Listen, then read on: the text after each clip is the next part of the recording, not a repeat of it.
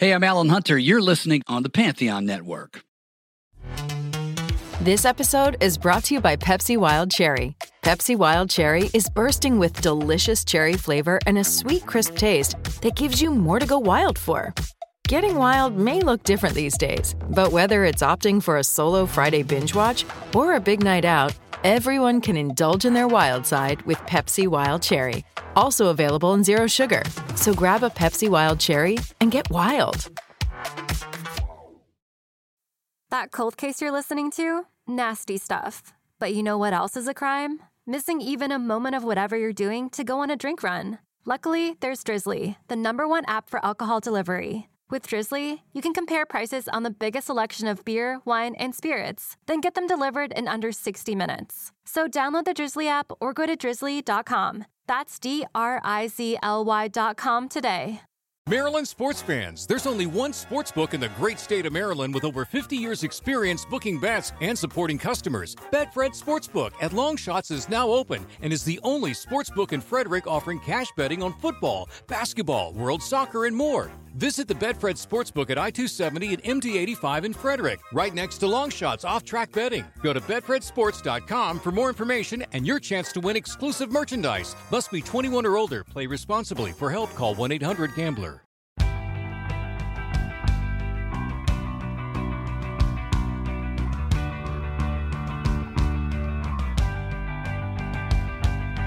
Hey, everybody. Thank you for checking out the Performance Anxiety Podcast on the Pantheon Podcast Network. My name is Mark. I am your host, and I want to thank our sponsor, AKG, for sending us their Podcaster Essentials kit. The Lyra mic and the headphones are amazing. If you've ever thought about starting your own podcast, that is the best way to do it. This week, we take a deep dive with James Hall. We hit on a lot of topics and a lot of bands like Mary My Hope, the James Hall Band, the Future of Bold, the Steady Wicked, and the Ladies of. As always, we find out how he got his start in the music business, but we also find out a lot more, like how the record labels had a hard time figuring out what to do with him and his band, placing them on tours with bands as diverse as Maria McKee, followed immediately by Rage Against the Machine. But matches like those actually helped him look at music in a different way. Now, both Hurricane Katrina and starting a family had profound effects on James and his music, and he's grateful for everything that's happened, good, bad, and otherwise, He's discovered an interesting outlet for his music in yoga classes, and while James admits to never having sold insurance in Opp, Alabama, he does tell us about the work he does for Books for Africa. Check out jameshall.com for music and links to his social accounts. Follow us at Performance ANX on Twitter and Instagram. You can support the show through ko-fi.com slash performance anxiety. Merch like coffee mugs are at performanceanx.threadless.com. I hope you guys get the same feeling of hope I did with this discussion with James Hall on performance anxiety, part of the Pantheon Podcast Network. This is James Hall. I am a singer and performer extraordinaire, and you are listening to Performance Anxiety. it's a performer, singer, and performer extraordinaire. Oh, it's good. Yeah, yeah.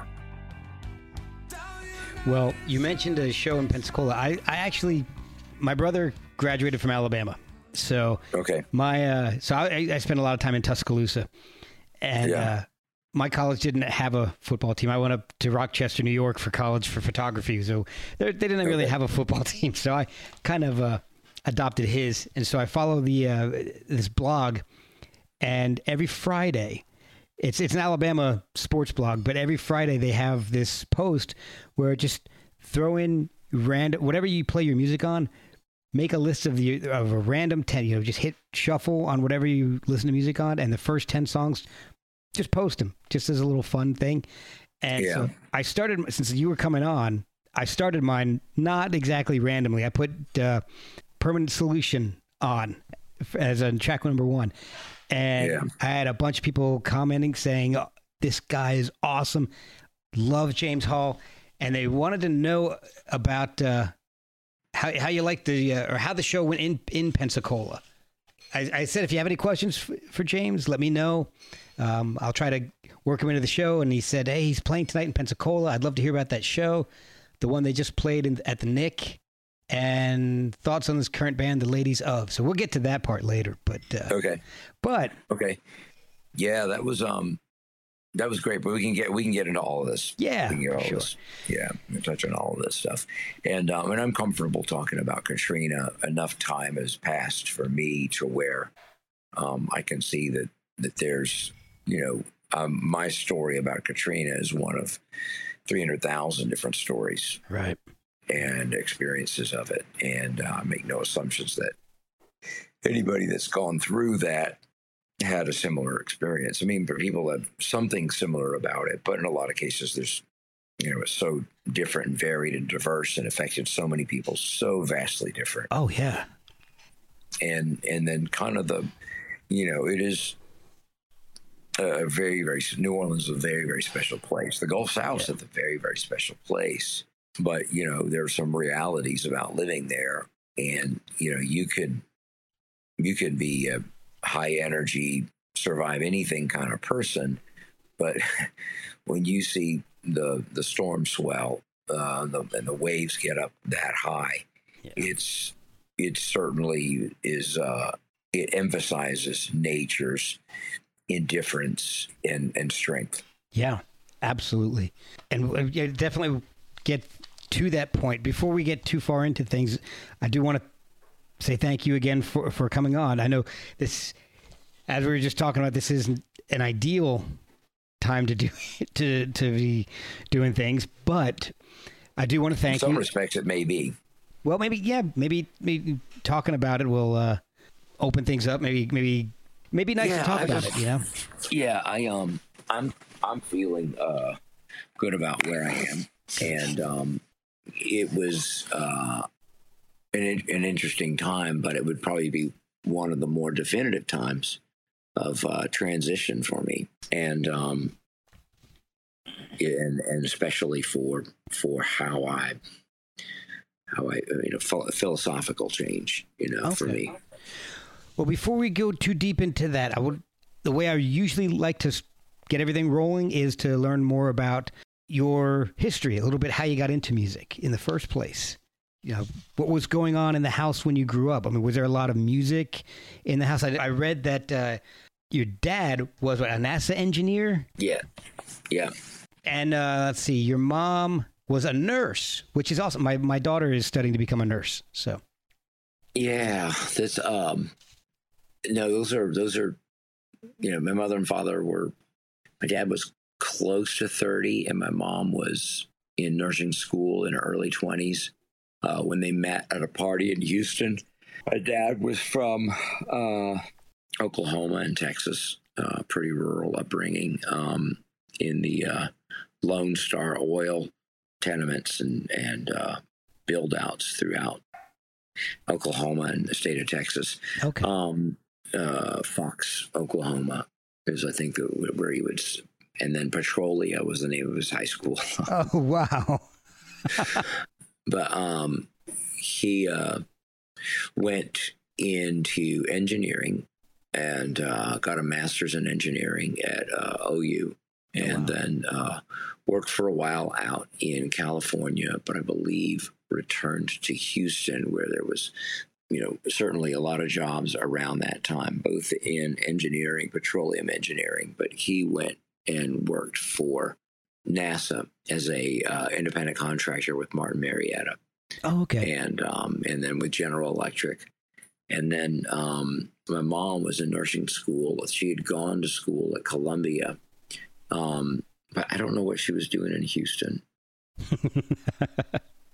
I don't know, but uh, but anyway, they hit it off, and uh, before too long, they were having me, Yeah. and uh, so they they got married. But my dad was you know late twenties; he was like twenty nine or thirty Okay. when they got married, and my mom was about twenty three, and uh, we grew up in a suburb of Houston, and um, we were there for about eight years or so. I don't really remember too much in the way of music around that time, other than Elton John was pretty big in Oh, the uh, mid 70s. And uh, I mean, I think KC and the Sunshine Band was big down there when I was down there. Um, uh, I know that Eric Clapton had a hit with I Shot the Sheriff. And uh, um, you know, it was the 70s in suburban USA Yeah. in the uh, Clear Lake City area. And then um, after a few layoffs and a, and a little bit of uh, job insecurity, my dad interviewed with uh, a small hospital management corporation in Nashville. And um, it was considering even going and working for the oil companies in Saudi Arabia. Wow. And so we were, there was something that was on the table.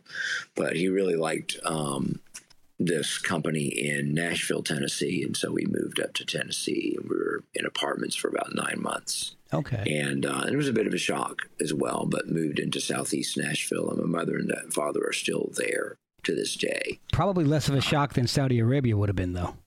Um, I did have a friend, in fact, uh, the guy who played for years with me, Sterling Roig, whose dad did, in fact, go to Saudi Arabia. Oh, wow. And he was there um, a good bit, you know, and it was, that's, you know, kind of odd living because you're, it's, you know, like in a lot of cultures where it's kind of way outside the American consciousness, there's a lot of compounds and stuff. And so you're living almost like a, an army base kind of mentality. Yeah. Yeah. I had a, friend of mine whose dad was some uh, diplomat and they moved, they were in Egypt and Haiti and he, he said the same thing. It's very strange. Yeah. Yeah, it's it's strange, and it and I mean it could have influenced me somewhat. I um, but I do believe that being in Nashville gave me a bit more exposure to music.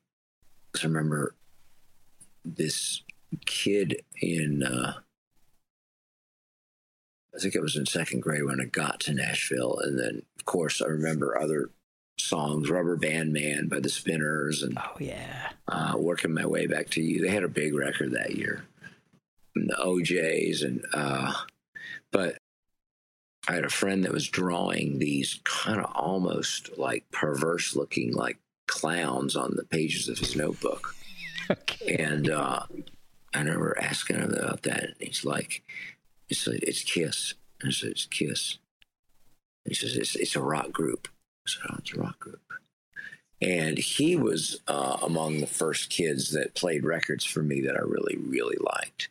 Kiss, for me, I didn't really connect with it because to, me it just didn't sound very musical. It just sounded like a lot of explosions and stuff.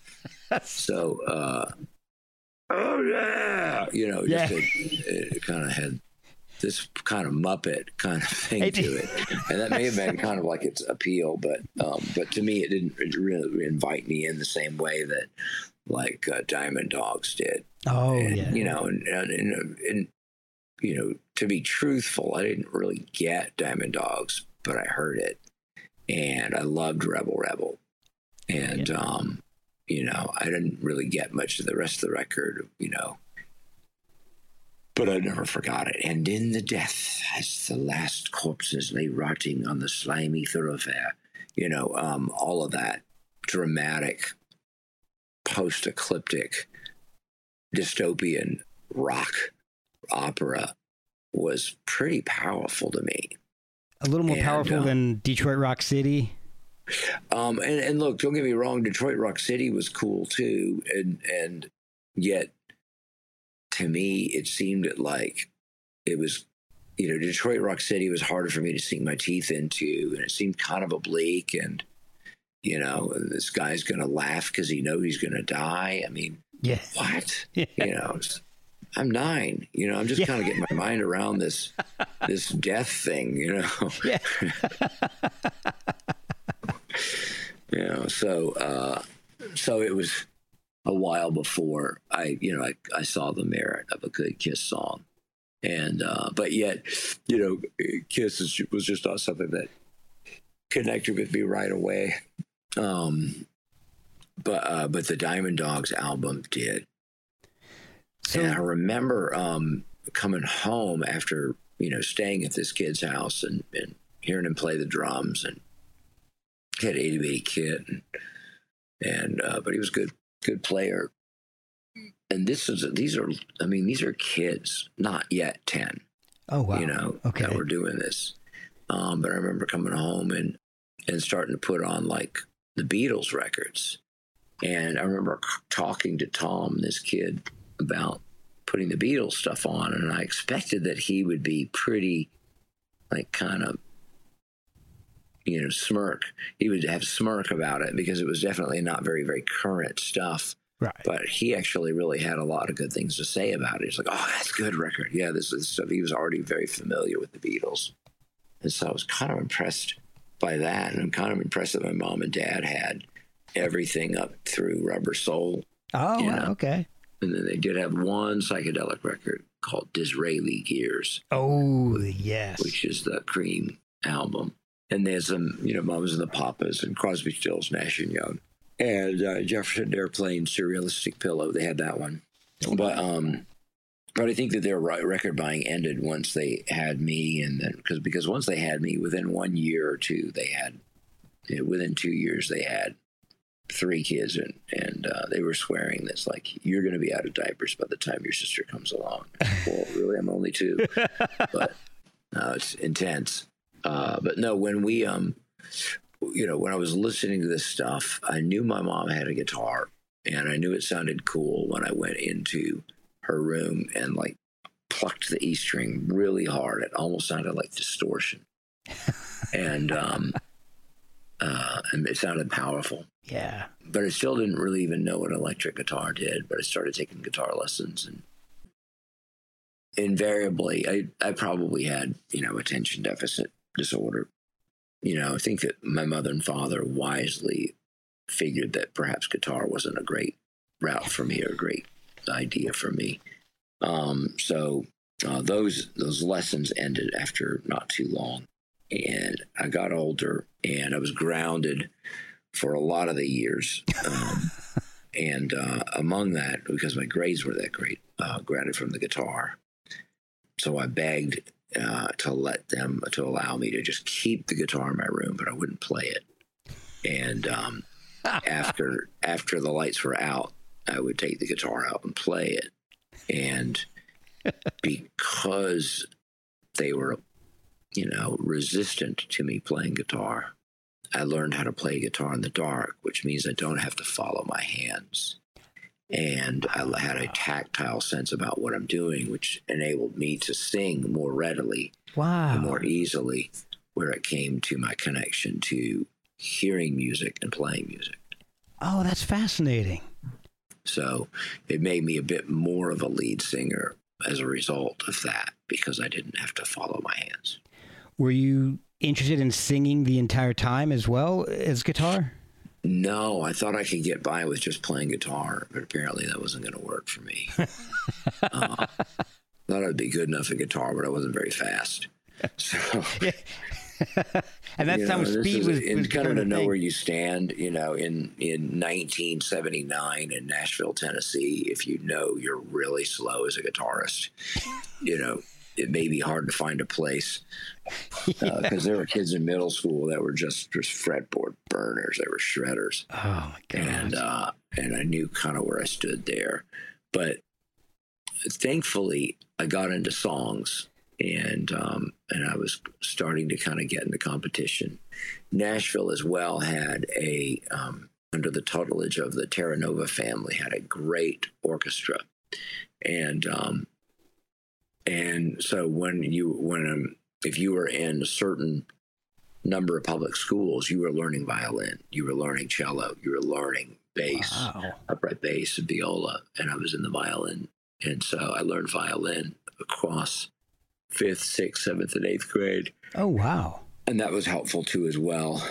But it was it was always ears versus the eyes, and my eye my sight reading was never as as strong as my um, my ears Okay. and uh, and so I was inclined to follow that. And I know that my uh, instructor, Caroline Terranova, is still around, but you know, she would, you know, it's like, oh boy, you got rusty over the summer, you know. And, um, but she was a good teacher, and uh, and you know, and and my first exposure to the road was through her. You know, Oh, getting really? us out of school, going over to play Wharton Elementary, getting us out of school, getting you know all the orchestra members to do permission slips, renting a bus, renting a coach, and heading down to Chattanooga. Like, I mean, real stuff. Getting chaperones to sign on, just all sorts of stuff. Man. Oh wow! Yeah, so we got a chance to to have that experience, which was quite cool.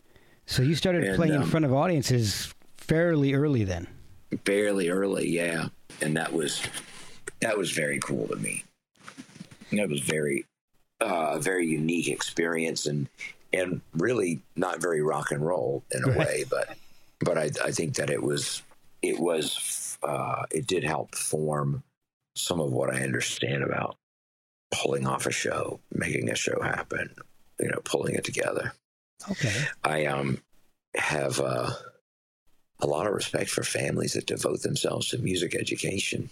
Oh yeah, Really do. I, I do too. We've I kind of taught myself how to play guitar, but I never really learned how to. I, I learned a little bit of a little bit of how to read music early on, but quickly lost it.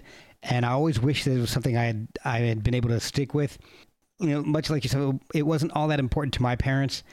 And uh, all my kids, we, we got them in. They're in the school band. They've been playing for years. They're all in, in high school marching band, and they can all read music. And it's I, I think it's incredibly important in all aspects of your life. I think it helps in so many ways.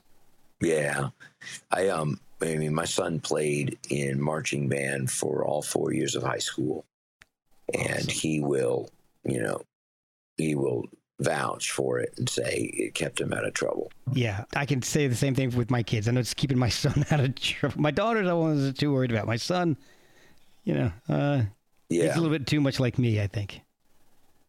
Well, with um with that going in, I, th- I probably had, and this is kind of interesting too as well because I've reconnected with him. Uh, so I was up through, you know, middle school and uh, in the orchestra, fifth, sixth, seventh, and eighth grade.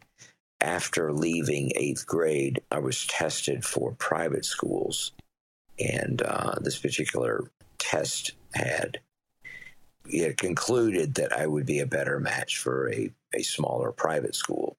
Okay. And um, so I showed up at private school with longish hair, painter pants, and desert boots in the year of boat shoes and plaid. and um, and so I was kind of an easy target and uh, kind of labeled a freak and a druggie or whatever. And um, and and one particular guy uh, was um, you know say you know saying that uttering that under his breath or whatever until he heard from a friend that said that I could play guitar well.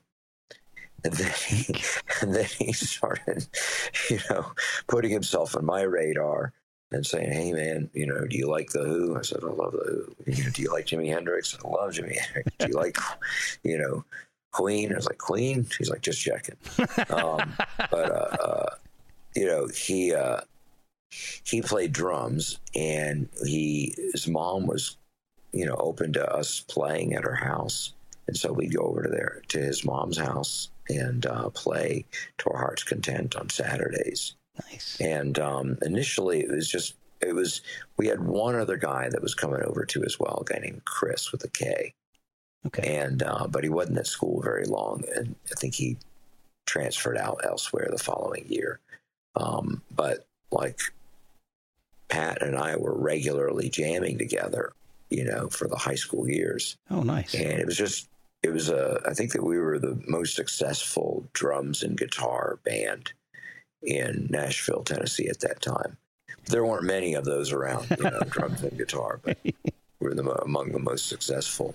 And it was kind of funny. At one point, a um, you know, I think we put in the Trader Post, which was kind of the local rag there in 1980 looking uh, or either that or we saw somebody that was like kind of open to jamming and so this like 23 year old came in and jammed with us on bass Oh, wow. and we were sounded so good and uh and like you know we're just like thinking where do we play where can we play you know and, and pat who's 16 and i who am 15 not even able to drive yet are like are really gung ho about playing. Yeah. And um, and it's funny because like um, a lot of you know we loved you really got me. We loved you know Captain America by uh, the Kinks.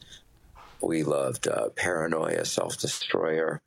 I mean, just all of those songs were so powerful and compelling for that time to us, and informative really too as well. I mean, I, those were among the first covers I was learning.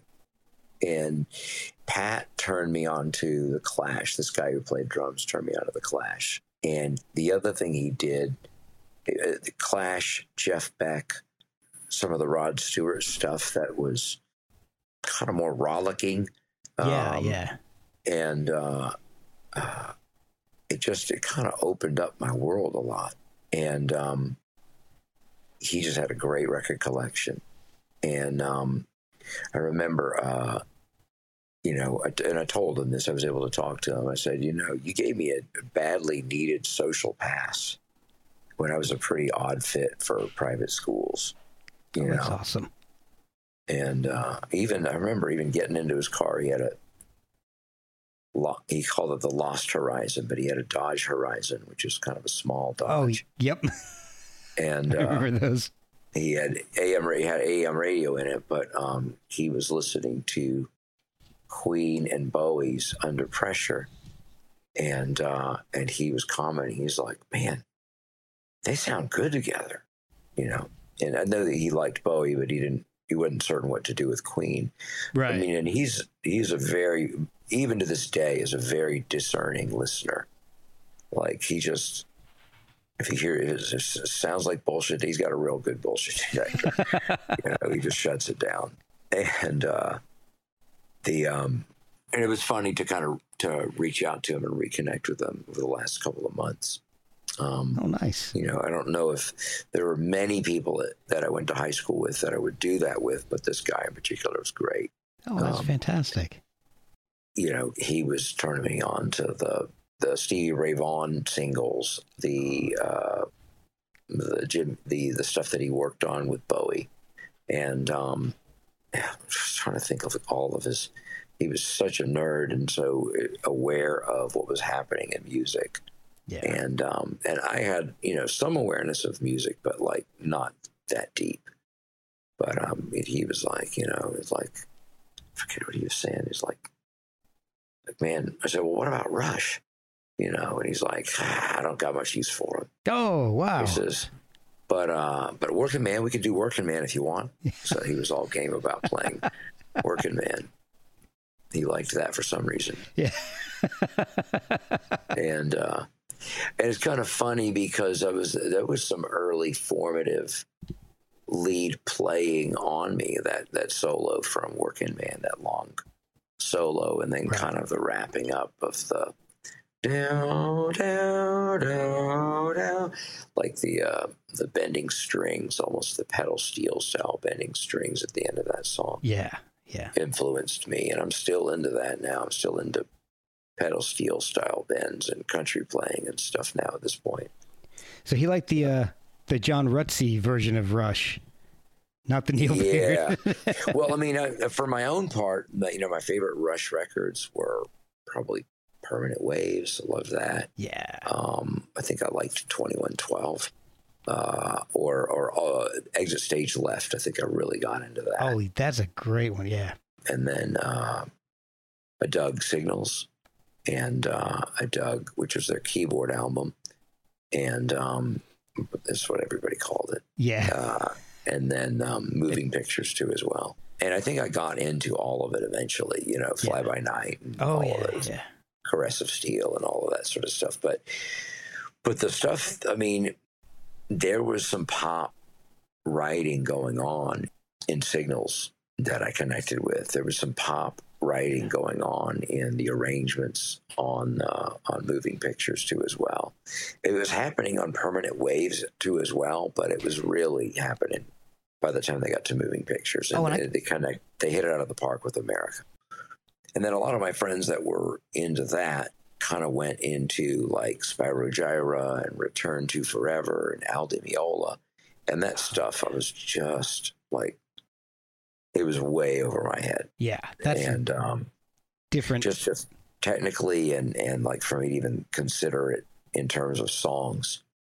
So thankfully, where I fell off there, there were records uh, coming out, Reggatta de Blanc and Zenyatta Mondatta by the police and Yeah.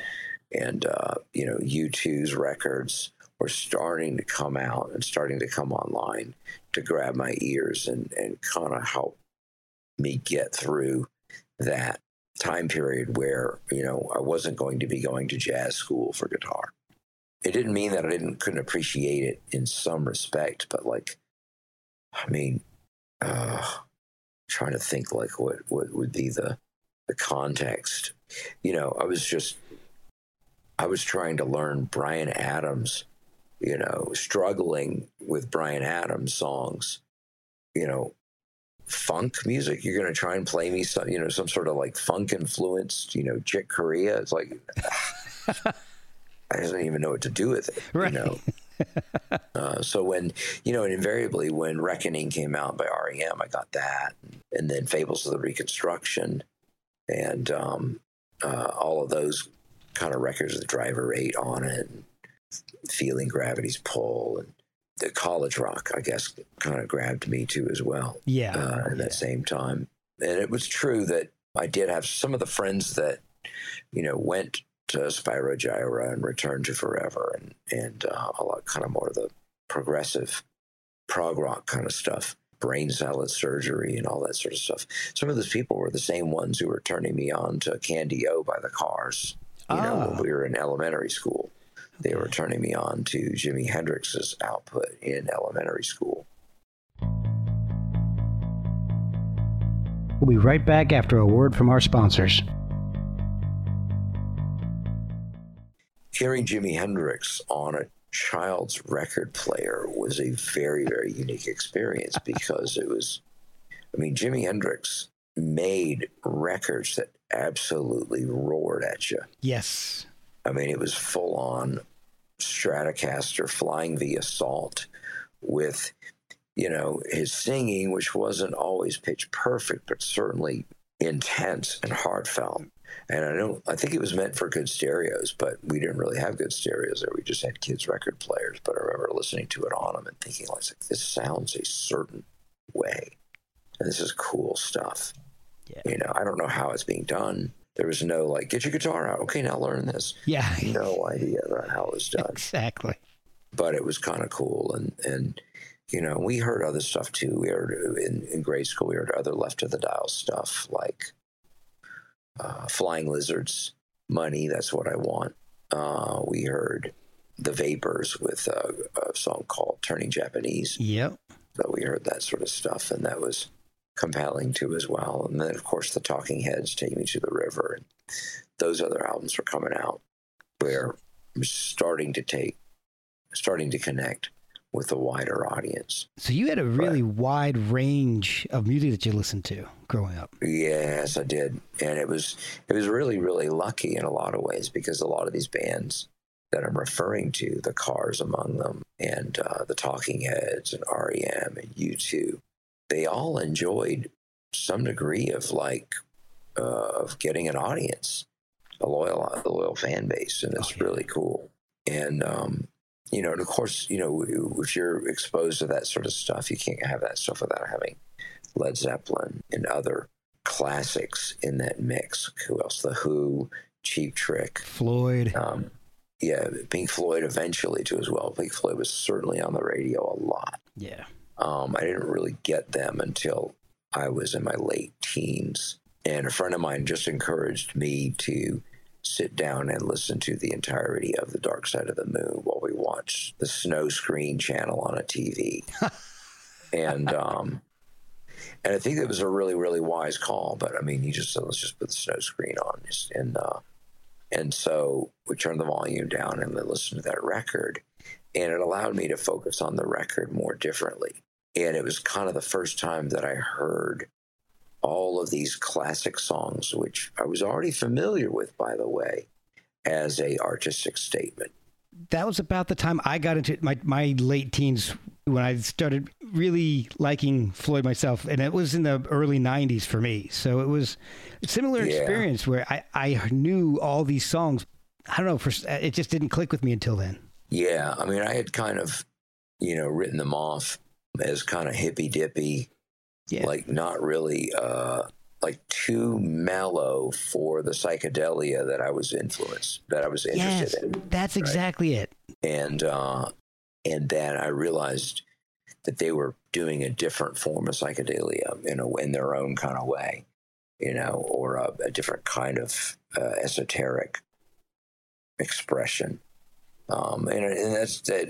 That said, you know, Piper the Day- Gates of Dawn and Saucerful of Secrets are different kinds of things there. But you know, by the time they got their audience in America, they were doing a 70s version of psychedelia that would had very very little to do with 1967 summer of love and you know carnaby True. street Very and, uh, true. all of the kind of swinging london stuff right and then uh and by that point that i had written them off as kind of hippy dippy i was into you know some of the paisley underground stuff. I was into psychedelic furs. I was into the cure. I was into echo and the bunnymen. So the waves of post-punk music that was coming out and, and connecting with listeners in the states was part of what i was getting into by that point too. And were you still in Nashville around this time, or? Um, so I um I had a friend from New Jersey who sent me a mixtape of The Cure, The Smiths.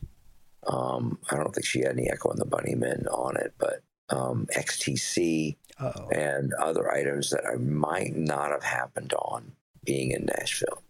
And I remember really connecting with the Smiths and, and thinking that that and I, and I guess she had the singles for the stuff, you know, this charming man and suffer little children and and all of this stuff. And I remember thinking to myself, this is really, really compelling guitar music. And and you know, and I kind of knew this was kind of gay, you know, and uh, I don't wasn't necessarily worried about automatically becoming gay because I listened to the Smiths, but I remember kind of like like listening to Morrissey and noting how hard it must be to be Morrissey, and uh, and yet you know he's a poet and he's getting the stuff out there, and it is kind of funny too as well. Some of the music, some of the lyrics are are funny, yeah, and the guitar work was just exquisite. And and and then look look the guitar work and the bass work and the drums work were on that stuff was without question exquisite exquisite sure. material. Yeah. The uh, it took a while before I realized that Johnny Marr was using a capo, and um, but it was really really helpful to get into that music because it was uh, the first time I was actually able to kind of go like, oh, he's using a capo, and it wasn't like a gimmick or a trick or anything like that. Yeah. It was just a way. It was it was creating a new way to hear guitar music. So you know, bar chords. There's bar chords, and then there's open chords, and then hearing all of these songs rendered on alternate tunings and rendered with a capo gave me a sense about hearing chord shapes. And so, you know, when I was getting to be 19 and 20, I was able to hear chord shapes. So let's see. Like, how do you know it's C? Well, I just I hear the shape. I hear the succession of strings in this order. I can tell you that the shape he's playing is a C. right. It may it may be capoed somewhere, but it's a C shape. And so I was able to kind of hear that stuff. Um, probably not great with naming bar chords too well, but I was actually able to kind of give you give my give myself some sort of reference point when hearing a song and how how to recreate it or how to learn it or how to listen to it. And so Okay. that was also an influence on my playing. And um you know, and I'm still learning uh, covers today, you know. We've done some really awesome ones. Like Uh, I, I honestly, one of the ones that I, that I love that seems to escape a few people is Psycho Killer. yeah. I love your version of Psycho Killer. That is so great.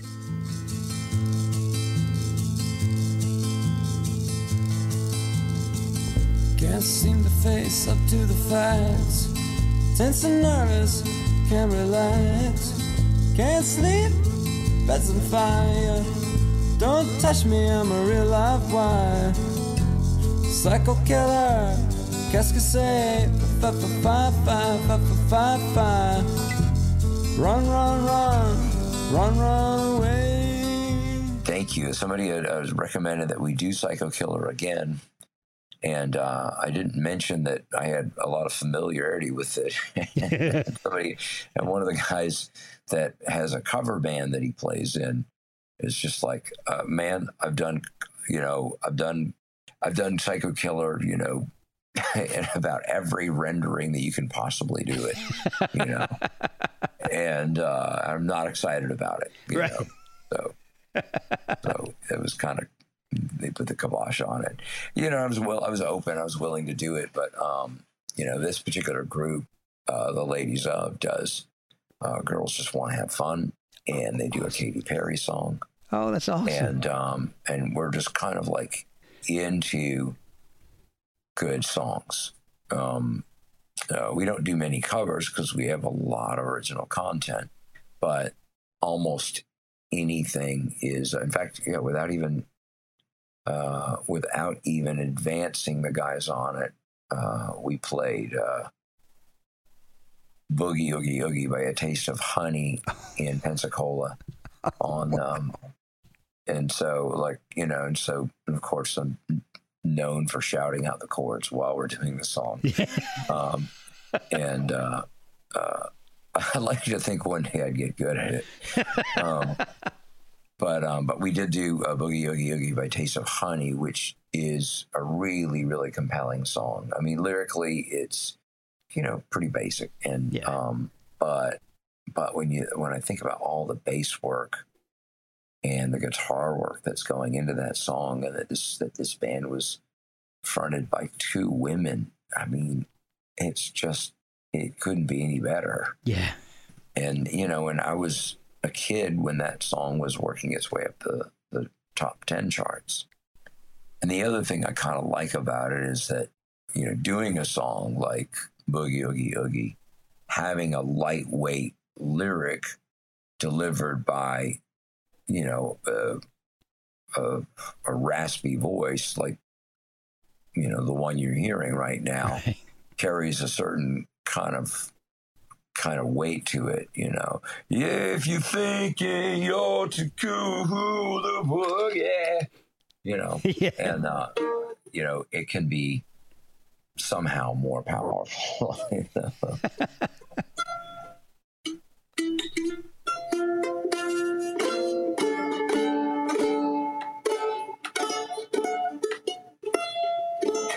If you're feeling you're too cool to boogie, boy, oh boy, if I got news for you.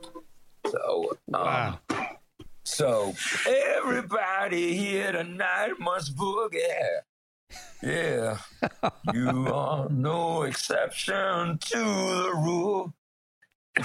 I'm glad I'm not doing for a couple days, but um, but no, yet there's certain songs that if you can get the the contrast of either a lightweight lyric delivered by a heavy heavier sound and voice it can be really compelling. Or then other times a really really heavy weighty lyric sung by a very very upper register girl voice or a perry farrell kind of voice can be just as compelling Oh yeah. There's that contrast. it's that contrast. But you know, and then on uh, earlier on that day, I was learning uh, Amy Winehouse's uh, "Tears Dry on My Own," and uh, that one is is "Ain't No Mountain High Enough," kind of re- reframed, rethought with Amy's lyrics Okay. on it. But I've loved that progression just forever and ever, and it's and church and gospel music is a big part of what still motivates me and still sounds really cool to me. I can hear it in the Steady Wicked. I definitely Yeah. hear that influence in that. But before we get into that, I did you, you did a really faithful cover of Needle in the Camel's Eye with Mary My Hope.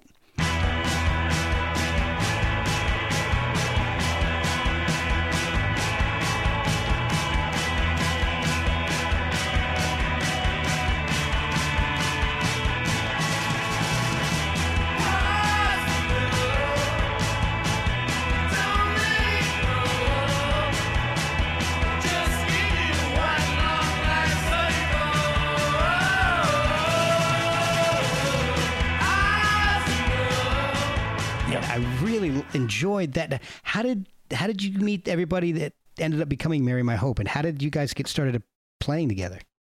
Um, well, so I wasn't among the 17 or 18 year olds, which was very good at planning.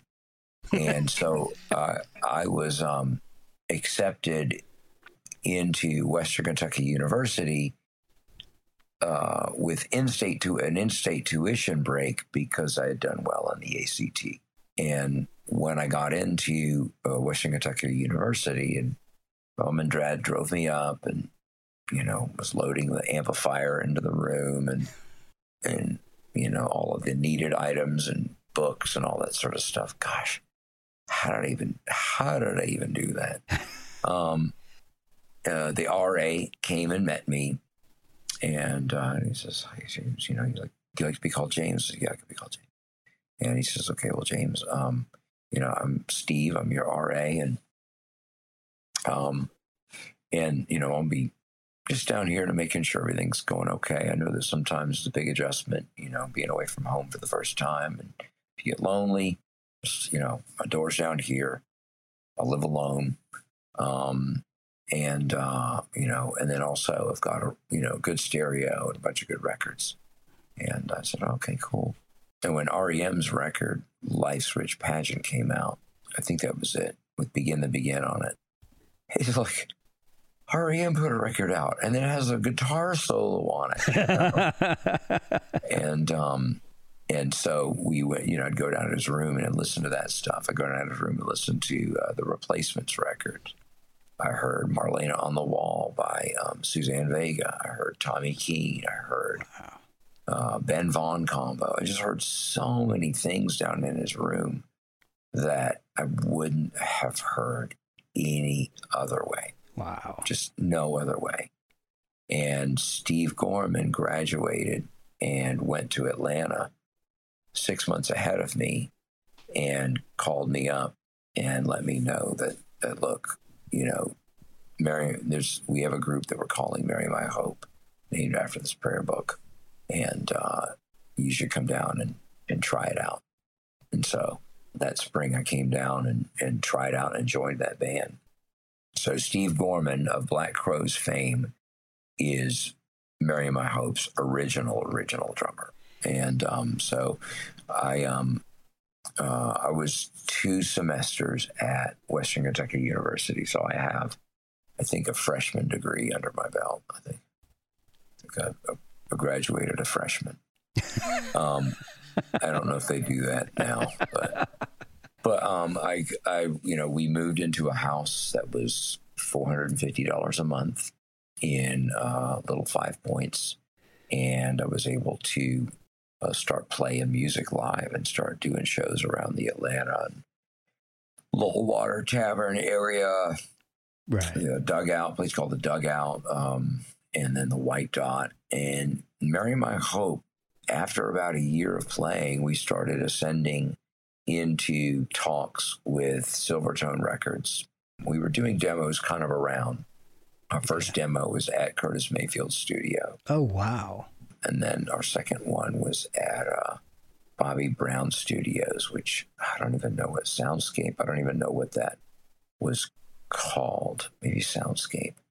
And then we went to Nashville and did more demos up in Nashville. Okay. And on the strength of those demos, A&R for Silvertone Records, which was a division of Jive RCA, um, this guy Michael Tedesco heard it and passed it along to his friend Andrew in Britain. And he says, You know, there's a band that's coming out uh, that I think you should, you might be interested in. He's like, Well, what's their name? He's like, Well, they're called Mary My Hope. He's like, Where are they from? He's like, Well, they're from Atlanta, Georgia. And he's just like, I don't think I'm interested. And um, he says, I'm just not really interested in anything that's coming out of that area there. And and then, you know, to his credit, at that time, you know, a lot of the the Atlanta scene stuff was very, very much in the Mitch Easter and uh, REM and um, B52s and trying to think of the other bands that really kind of sounded like that, like the Connells, kind of like this jangly 60s pop kind of idiom. You're looking at a guy that followed like REM and was influenced by REM and Yeah. was still influenced by REM.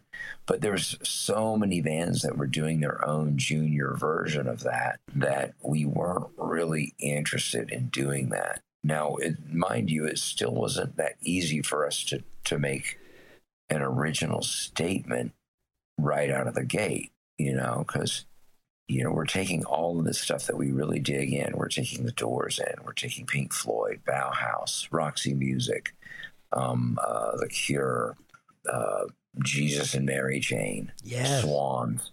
Like, I mean, we're starting to get kind of heavy with this stuff. And yet we're still not really certain, like, okay, well, how do we get 10 songs that are cohesive enough to put a record out? Well, you know, when we got signed, we worked with Hugh Jones, who was a great producer, especially at roping in the four writers and or or creatives into a single singular vision, and we really needed that.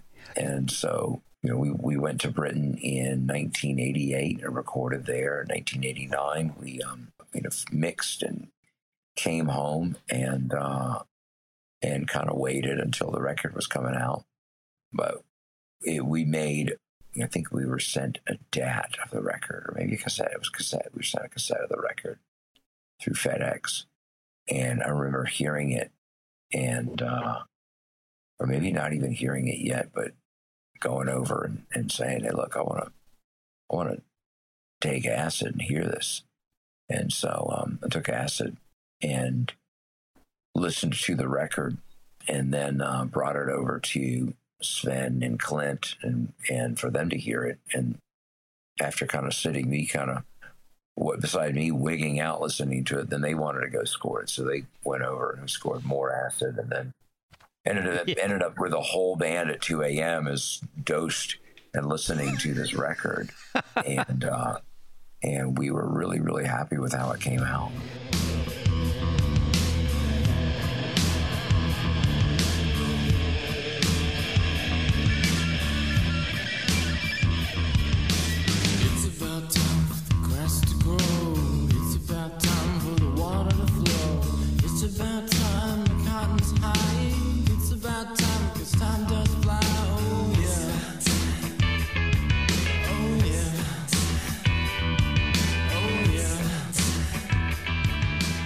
it's got a huge variety of styles, like you'd mentioned. I mean, it, Wild Man, Child Man sounds nothing like Death of Me, which sounds nothing like It's About Time, which I think might be my favorite track on that album.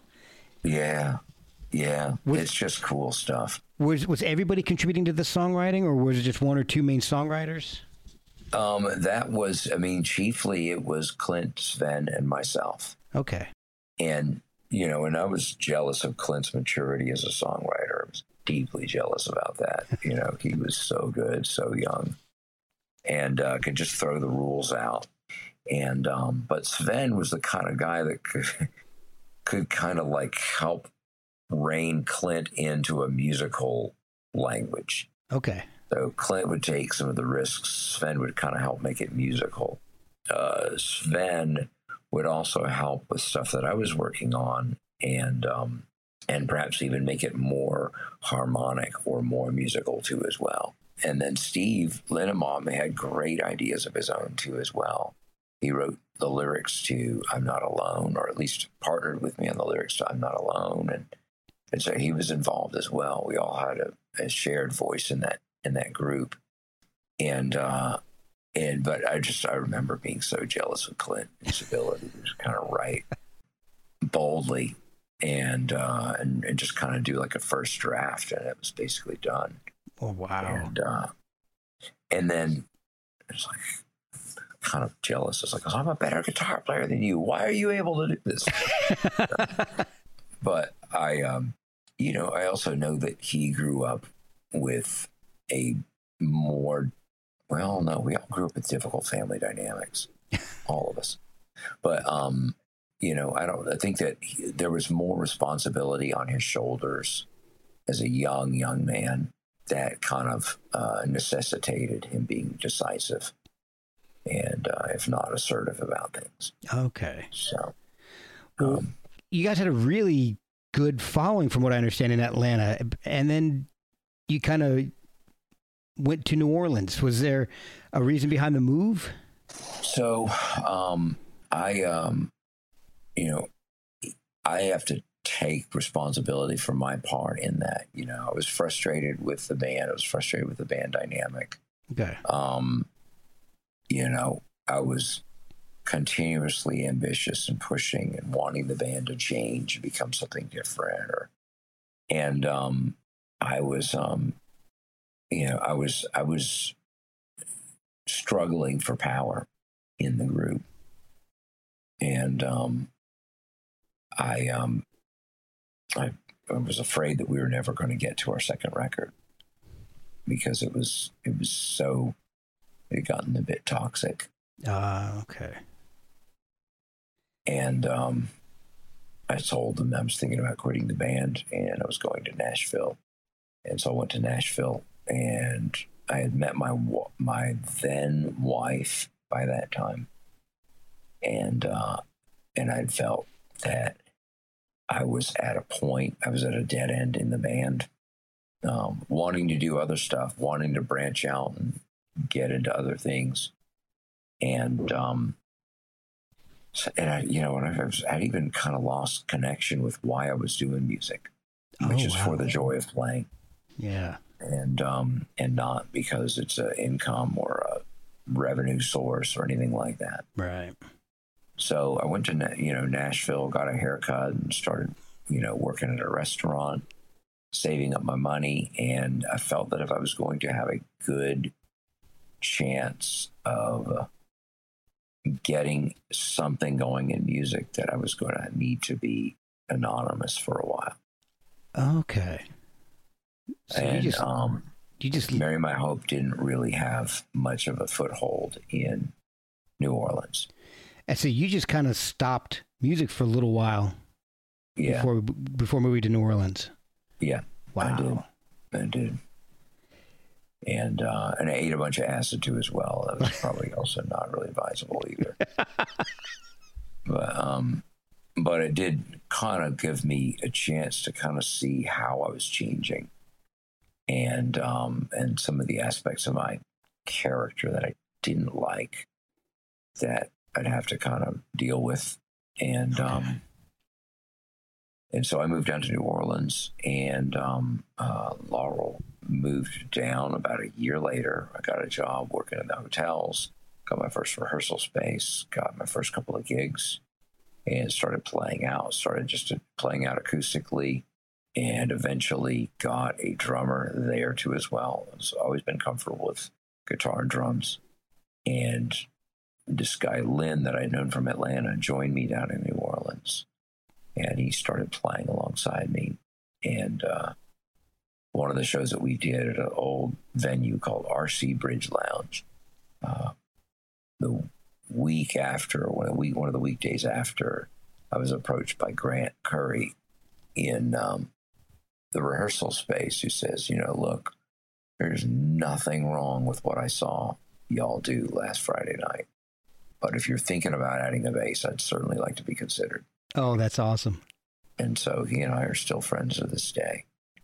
It also must be noted that the drummer that we had at that point in time, the first night that Grant and the drummer were in the room, they started talking about, you know, stuff that they were interested in, stuff they'd done over the years, and they, it dawned on them that they had been on the soccer field together when Sterling's, uh, the drummer's school, played against Grant's school in Slidell, Louisiana, and um, and that Sterling had faked a fall and Grant got, uh, you know, penalized by it.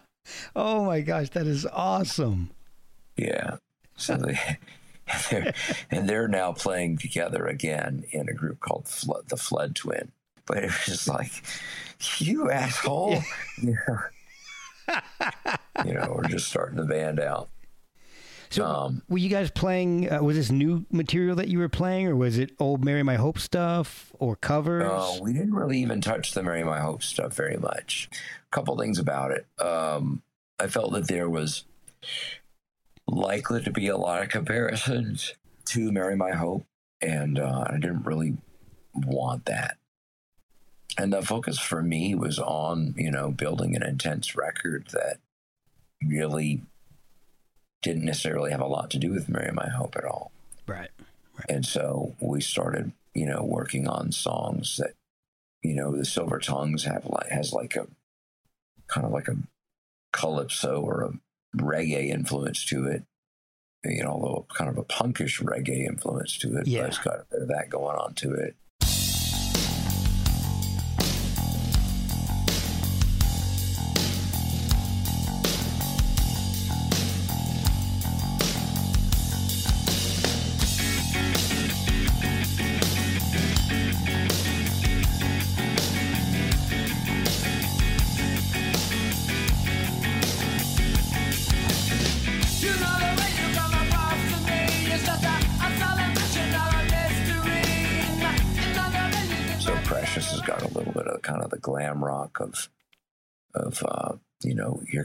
Come jets to it, and you know, his feeling of hope has got a little bit of like kind of R and B soul with some kind of Pink Floyd kind of sense to it. I mean, so like it was pretty diverse once more. Yeah. So um, Feeling of Hope is one of my favorite songs you've ever written. I absolutely love that song.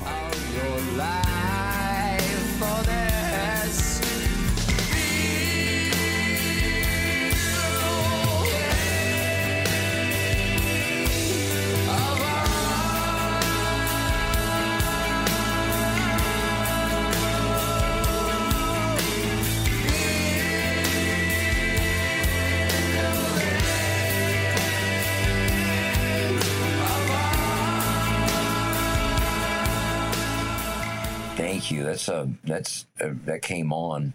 So I got this new phone that can store more music than I own on it, and, and so I've been surprised because it has taken everything off the computer and rendered it into MP3 in listenable form to hear songs that I haven't heard in quite some time. And "Feeling of Hope" was among them a few weeks ago Wow. and uh, I was driving up, and I just said, I reached out to Grant. I said, "Man, that that solo on that song that Lynn plays is incredible." We were smart to double it. He doubled it, Okay. um, and uh, he was like, "That's the stud," and it's like the Ampeg stud. Grant had a, uh, a, a guitar called the Ampeg stud, oh, and wow. it's it was basically just an SG with a Bigsby type tremolo on it okay. but um but it was good sounding not the strongest pickups in the world but like a good a good solid piece of mahogany and um i think grant still got it now oh, I cool. still- i hope he still has it yeah but lynn lynn needed to borrow that a lot of the time whenever the hofner was down but yeah and that that song with all of its down down down down down down Yeah. was kind of edgy and experimental for for us at that particular time because I um you know hadn't really messed with the diminished chords at all before or or um you know we you know, of course Mary My Hope was among the better fanners we call it fan um, when we kind of trill the guitars you know really fast strum them really really fast Okay. in order to get this kind of wash, uh, kind of sonically speaking. It just sounds a certain way. Right. And uh, at the end of the song, it kind of goes into that thing where the only things happen is a cymbal wash, kick, and the guitars are fanning. And that kind of reaches the crescendo before it kind of wraps up. But um, but that stuff was, I mean, that was, gosh, um, that was uh, influenced by I want to say Aaliyah. I think it's the the Oh, R&B. really? Uh, yeah, she had uh, something in my heart. It's got me hooked on you.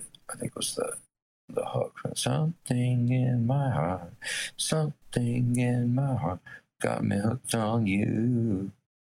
Yeah, and I believe that was even originally a country song, even though it enjoyed most of its Oh, wow. uh, status at R&B. Is, am I right in saying that her name is Aaliyah? Let's see if that. The singer who was killed in a plane crash soon after that, I think. Um, not her. Okay. So, but it was a cool song, and I liked it anyway. but I mean, you know, Mary J. Mary J. Blige with her "What's the Four One One," "Real Love," and all that stuff was, on my radar too as well. And it's not it's not every day. I don't think I'm a avid acolyte of American R and B, but like when Nelly came out with Country Grammar, I Mhm. mean that was such a breakout record and such a different different thing that I was I found it was incredibly infectious and I loved it. Michel'le. Um, and um, you know, it's it was just such a it was like more of a field holler than hip hop. Okay. You know, I got into it for that. So those are those you know these artists over the years have definitely influenced me. How did Amy Ray from the Indigo Girls get involved with My Love, Sex, and Spirit? She had come out to a show that we did at the Clermont Lounge, I believe, and um, when um, she was out there, she's like, you know, hey, it was like, let's.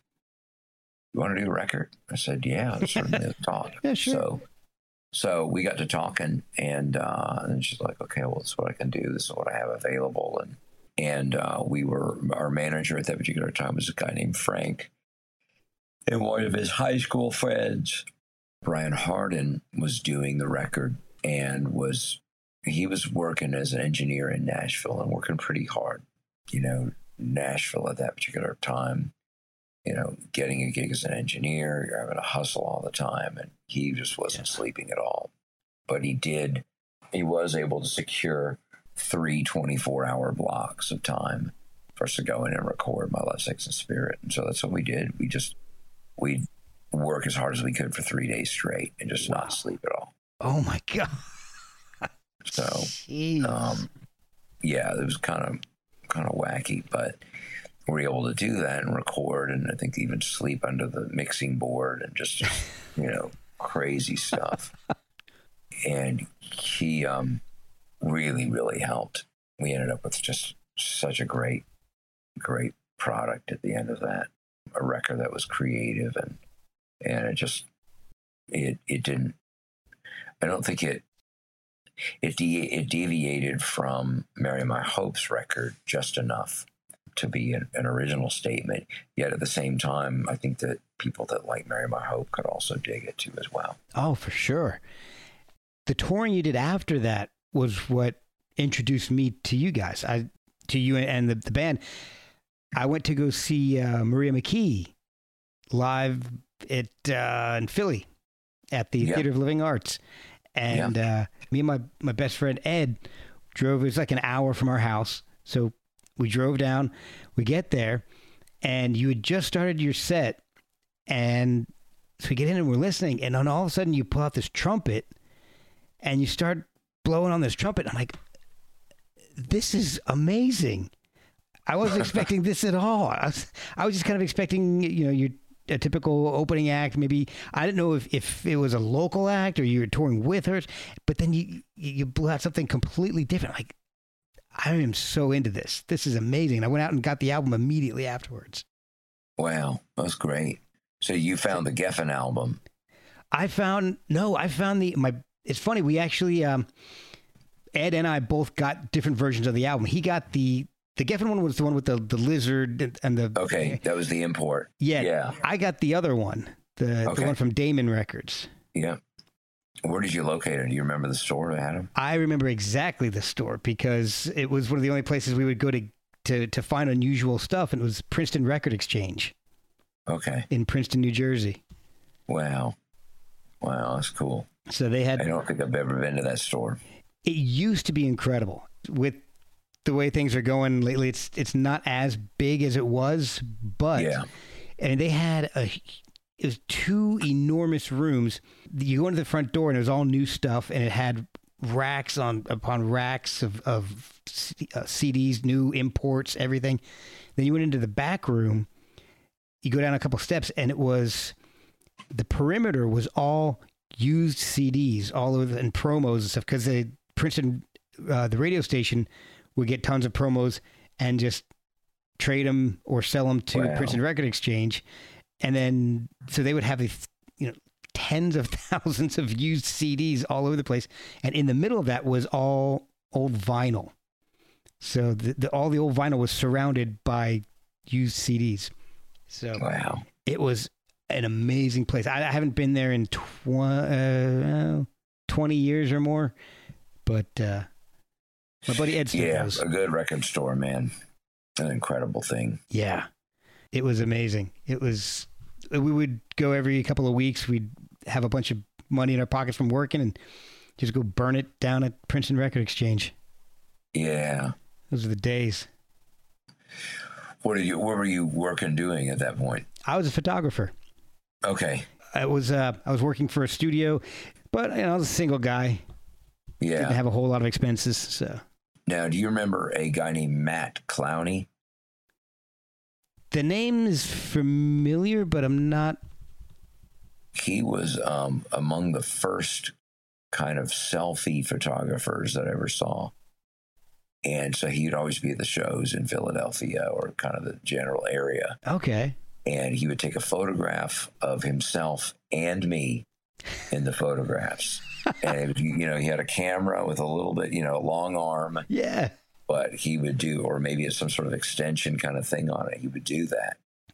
Oh, and uh, awesome. he was a he was a bit of an odd sort, but uh, yeah, I haven't, you know, no idea. I haven't kept track of where he is, but uh, but he was um, an interesting guy. That's awesome. And and then there was a B side magazine with uh, Sandra that was put out up there. Do you remember B side magazine up there? I don't. No. Yeah, the B side was in Philadelphia, and they did a Mary My Hope interview in oh wow. 1989 and uh, then or 90 and then they did an interview with with me later on than that or a couple of times after that too as well but um but that was b-side kind of b-side fanzine slash mag- magazine but they you know they talked to trent reznor and and Oh, like awesome. any of the current artists that were coming up and out uh, i remember even they had reviewed a uh, David uh, David Sylvian show, and uh, yeah, there's kind of neat stuff going on up there. Yeah. And- neat area. And Philly, Philly's such an interesting place. I um, you know, I journal every day at this point, and Okay. um, this morning I put on flood ambiance, which almost anything you enter into YouTube and put ambiance after it, you can kind of find something Yeah.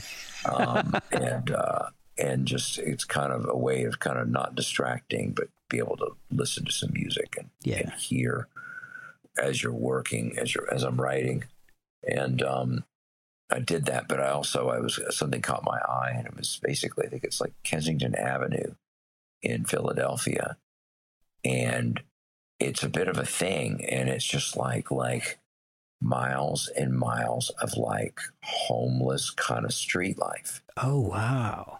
and um, I just it was intense. I was watching that today, and uh, I'd like to know a bit more about it. I just don't know like how that came on my radar, and uh, and kind of what the what the deal is. Um, I mean, I know that a lot of America has its poverty district, you know, Right. has its areas where you've got tent city and Yeah. stuff like that going on. But um, Philadelphia historically had been a pretty encouraging experience. You know, uh, you know, we recorded uh, the Geffen record up in Conshohocken, but I'd done the mixing for my Love, Sex, and Spirit singles down in uh, Studio Four, and have enjoyed you know downtown Philadelphia many many times. Oh, yeah. and uh, playing J.C. Dobbs and uh, going to to pizza afterward. Where was the pizza joint afterward? What was that place called? Uh, starts with an L. But anyway, Ah, um, I don't remember. It's been so many years since I've been to Philly. yeah, and um, but it was like it was just that pi- pizza joint and J.C. Dobbs. That was the hang. um, you know, uh, on the My Love, Sex and Spirit tour, um, fairly early on in the life of that record, you know, we were heading up, and so he says, "Hey man, you should play Goober and the Peas." I said, "Okay, well, Goober and the Peas. We don't really know them." And we show up and, and they're in a RV with hay in the back. They have little storage for hay in the back. And, and they're doing this kind of like, kind of Iggy with Hank Williams, you know, kind of thing going on to it. Oh wow! Senior kind of thing going to it. And uh, they had a particularly young drummer named Jack White, and uh, he turned. I think he may have turned 16 on stage that night that we played at Oh JC Dobbs. Gosh. I don't know when he was born, but if it was uh, 1993 or 1994, probably 1994 when that happened, Oh, and uh, you you could trace out that date of us being on the bill together. I remember the singer saying, "Oh, we had a young Jack White on the drums here tonight. He's uh, just turned 16 or however old he Yeah. was. Like he's he is single, ladies. He's looking for quality time. If you're looking for quality time with a young man, he's single. You know?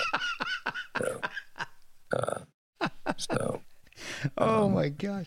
Well, speaking of, of touring, I mean, you played with a pretty diverse amount of people. I mean, I saw you on the Mary McKee tour, and then Yeah. you ended up playing with Rage Against the Machine as well. yeah, yeah, we did. Those are two completely different ends of the spectrum. I mean, Maria Yeah. wasn't playing Lone Justice stuff at the time. She had her solo stuff, which was actually a little heavier, Yeah. but it wasn't Rage Against the Machine heavy. No, it's uh it's and that was, you know, that was our difficulty in trying to kind of find our way, you know, and and kind of how we fit in. The um and I don't even know if it would have been an easy ride, you know, even if something did take it radio or whatever. I just Yeah. think that we were an odd fit. And uh the uh um but no, I mean Mary My Hope opened up for Jane's Addiction. Uh, we opened up for Love and Rockets. We opened up for the Godfathers Oh wow! but we had a hard time finding a foothold or, or a easy band to tour with. And you know, throughout the years as James Hall, I mean, like it, it just was kind of hard for us to kind of pair up with somebody that would be like a immediately good fit. We played with the Indigo Girls for a few of the dates of the uh, Daemon release, the first time out with Daemon Records. oh wow! So, and that was great. And their audience is very, very receptive. But it's incredible. We're playing big, big, big halls with Indigo Girls. Oh, imagine yeah, they they're a pretty big draw. They're a big draw. They're a big draw. And they, you know, and they really deserve it. They've got the songs for it. And so, I mean, being in New Orleans certainly exposed me to a lot more roots music and roots dynamic. The other thing that happened when I was there is within the within the first few months of living in New Orleans, I got a phone call on my landline from a guy named Rick Morrison Okay. who knew Johnny from Hanging Francis. Well, I didn't know Johnny from Hanging Francis all that well either, but like he knew him and some of the other guys up in Atlanta. And he was at the train station, and you know, would I be open to getting together? Well, so he and I got together and went and had breakfast at the Bluebird. And then came back to my house and he started to talk a bit about music and talk about Chet and Jerry. He was crazy for Chet and Jerry. And then I started hearing him play and realized that he was a great guitar player by any stretch. Um, and I just never heard anybody that was actually as as as good at playing as he was. And um, I didn't really play guitar a lot when he was there. It just he was that advanced from my skill set and my ability at that point Oh wow! and I thought I knew something. And he was that far along that I didn't really feel like playing much. I did listen to a lot of music when, I, when he was there, and of course, I listened to his playing while he was there. But he'd go out and invariably go to the French Quarter and play with Pops, and he'd play with uh, whoever was on the street uh, playing music, and was just kind of really getting into the songs. And he says that you know I would I would like to get to the myself to the point where I can spontaneously compose. And it sounded kind of interesting to me, and and he would insist that we go on walkabouts, and um, which is basically walking and talking while he rolls a cigarette. But I learned a lot while he stayed with me. He stayed with me probably about six weeks, and the reason he was touring the U.S. Uh, is because Amtrak had a single fare summer. Oh, so if you paid like you know two hundred dollars or something like that, you could travel anywhere you wanted to in the states for that summer wow. for free Oh. on on Amtrak for that one you know for that one not for free but for that one price point. Right, right. and uh, and so he wanted to come to New Orleans, and he was very interested in flatland music, uh, low country culture, low country music, and then um, and then when he left, like within a day or two of him leaving, because I'd been exposed to so much. Gradually, what he was communicating to me in terms of diminished chords and in terms of of, uh, of rhythm um, started to sink in. So, you know, I didn't know what rhythm was before he came to town. Oh, really? Um, I didn't. I, I mean, I knew what beat was, I knew what melody was, but I didn't really know what rhythm was. And um, rhythm is almost like a a spirit that rides between beat and melody, and that that borrows some of melody, it borrows some from beat, but it doesn't necessarily take up the real estate of both. okay. Wow. And uh, and his conviction and Rick's Rick's conviction was that if you if you can play rhythm, you can play with anybody. I can see that for sure. And uh, and so anyway, that was a that was something that advanced my guitar playing considerably after he left because I didn't really know anything about how to play like funk or R and B or how the you know how important the footwork is to that orientation of of more American roots music. Okay. So I started listening more acutely to that stuff, and and uh, and it wasn't that I. It was just that I immediately got into Al Green, but it was like, you know, I was starting to like look more acutely at Nile Rodgers and look more acutely at stuff that I'd already heard growing up, but didn't understand how it was rendered on guitar Right. and uh, and you know, so I got into you know Marvin Gaye's "What's Going On" album.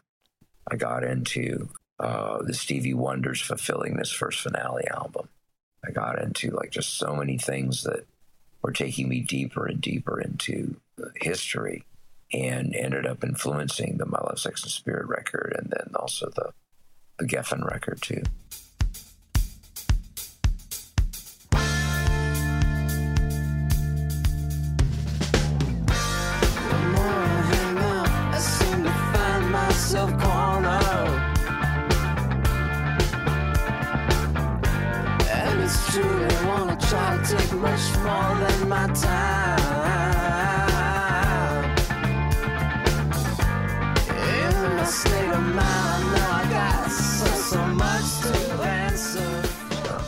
So, how did the Pleasure Club album become Pleasure Club the band?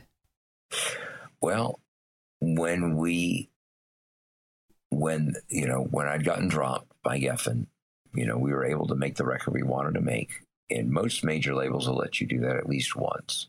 But then they kind of want to have, they want to levy influence or kind of want to make sure that this goes commercial. And, and, you know, I wanted it to be commercial too as well, but I kind of had my own ideas about that, you know, and they were not identical to, to other, you know, to others' ideas about that. Right. But um, when um, we went to, uh, you know, at some point, Geffen was no longer Geffen. Geffen was at Interscope Records.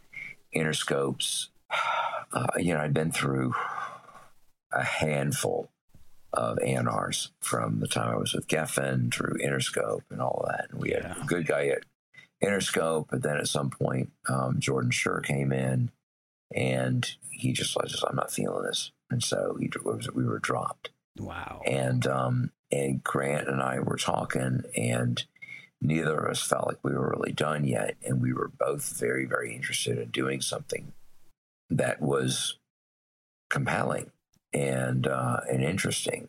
And initially, it was kind of like James Hall and the Pleasure Club, and that was kind of the tail end of the Geffen years Okay. then um, I started I introduced Grant to Jay Joyce and Mike Jerome, and then uh, we had a guitar player working with us for a while named Mike Graff, but it was Mark Hutner who had a band called Twig in Los Angeles that really, really just, I mean, I said to Grant, I said, he's, he's wild. He's our guitarist.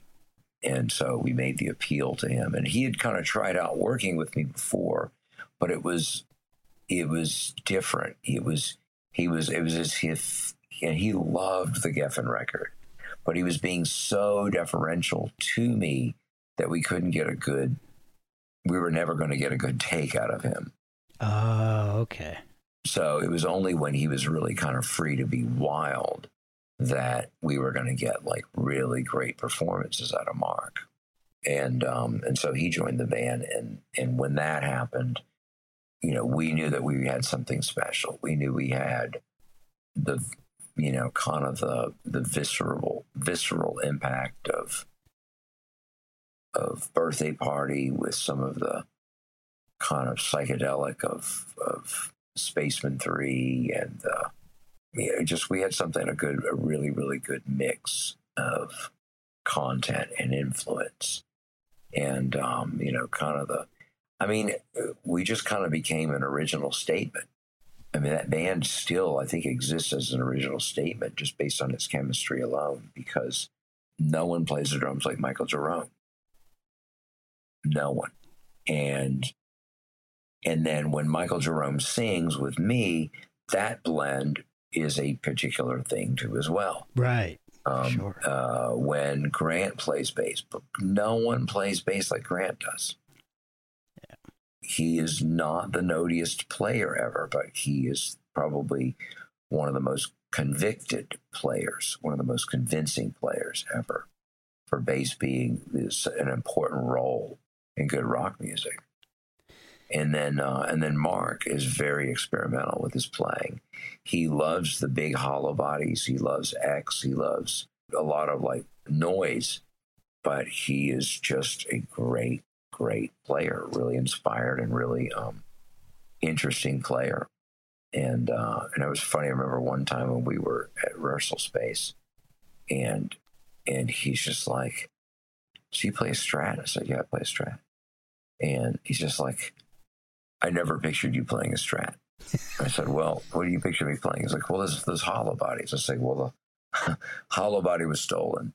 but, um, uh, but it is true that, like, you know, his context was, you know, one thing on Geffen and everything. And, but, um, it doesn't matter what you're playing, uh, but, but there are certain things that we can kind of render certain ideas with. And so, like, um, when it came to doing uh, Shout Your Automatic, a song like that, I was playing the riff out initially uh, for the automatic part of the song. I was playing that out on Strat.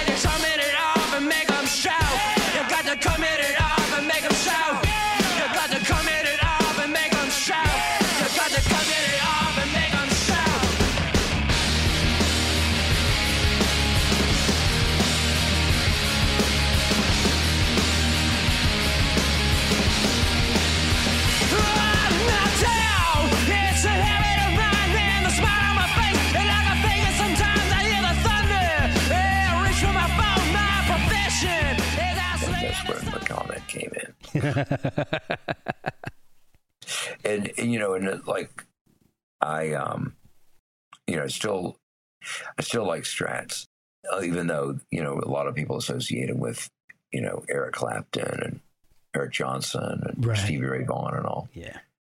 Uh, yet, I still think that they have a special thing that they can do. I think that they're a special, really special instrument Oh, for sure. but they're they're not cheap anymore because we have so many famous strat players that are dead dead now. Yeah. the strat killed them. I don't think they did. I don't think killed them. But it's funny, like because uh, Mark, his interpretation of Pleasure Club, he brought a lot to the table. You know, a lot of stuff that I had really heard that he brought to the table, but it's funny too as well. There was also interesting blends too because there'd be like a record that you know we were digging that Grant and me had dug for years that Mark had never heard before, you know, and then there'd be another record that I'd never heard, but or maybe actually I had heard. Um, there's a record called Eric Burdon sings the hits of the Animals or something like that. And it's basically it's a rethinking of all of the '60s Animal hits and a few others, Nights in White Satin among them, and Okay. but it's it's a really cool sounding record because it was done with you know studio musicians in 1978 and so it doesn't sound like 60s animals it sounds like animals with the you know the emotional rescue band or, Right. or the miss you you know the some girls band from rolling stone it's got the Oh, wow.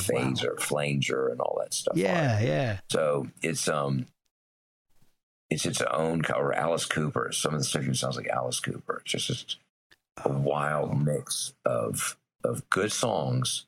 Just they've done it differently with uh, that that album, and and that Grant and me had already heard that, and then Mark said, "Have you heard this?" And it was a rare album to to his credit, but we had, you know, we already loved it. We were already very familiar with it. So There was a pretty sizable gap between the Geffen album and then Pleasure Club the band. And again, after the second Pleasure Club album, between that and what came next, which was I think the Futura Bold came next after Pleasure Club, right? In both of those instances, I mean, are you still out playing music, or did you put it down again for a little bit? Or I no, I was. Uh, I was out playing music and, and doing stuff, but also, you know, between the Geffen records, kind of we reached kind of the end of the touring cycle for that. Um, my son was born in January of 1997, okay, so that was starting a process in my life that was important to me. And, you know, in some respects, being on Geffen and not having sold a lot of records meant that, you know, I was able to spend a lot of time with him right, and play with him and, and see him grow and care for him.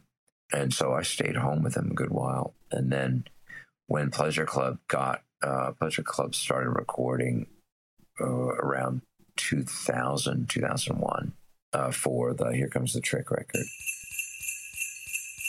I was born a terminal dive. You won't see me waiting for my moment to arrive.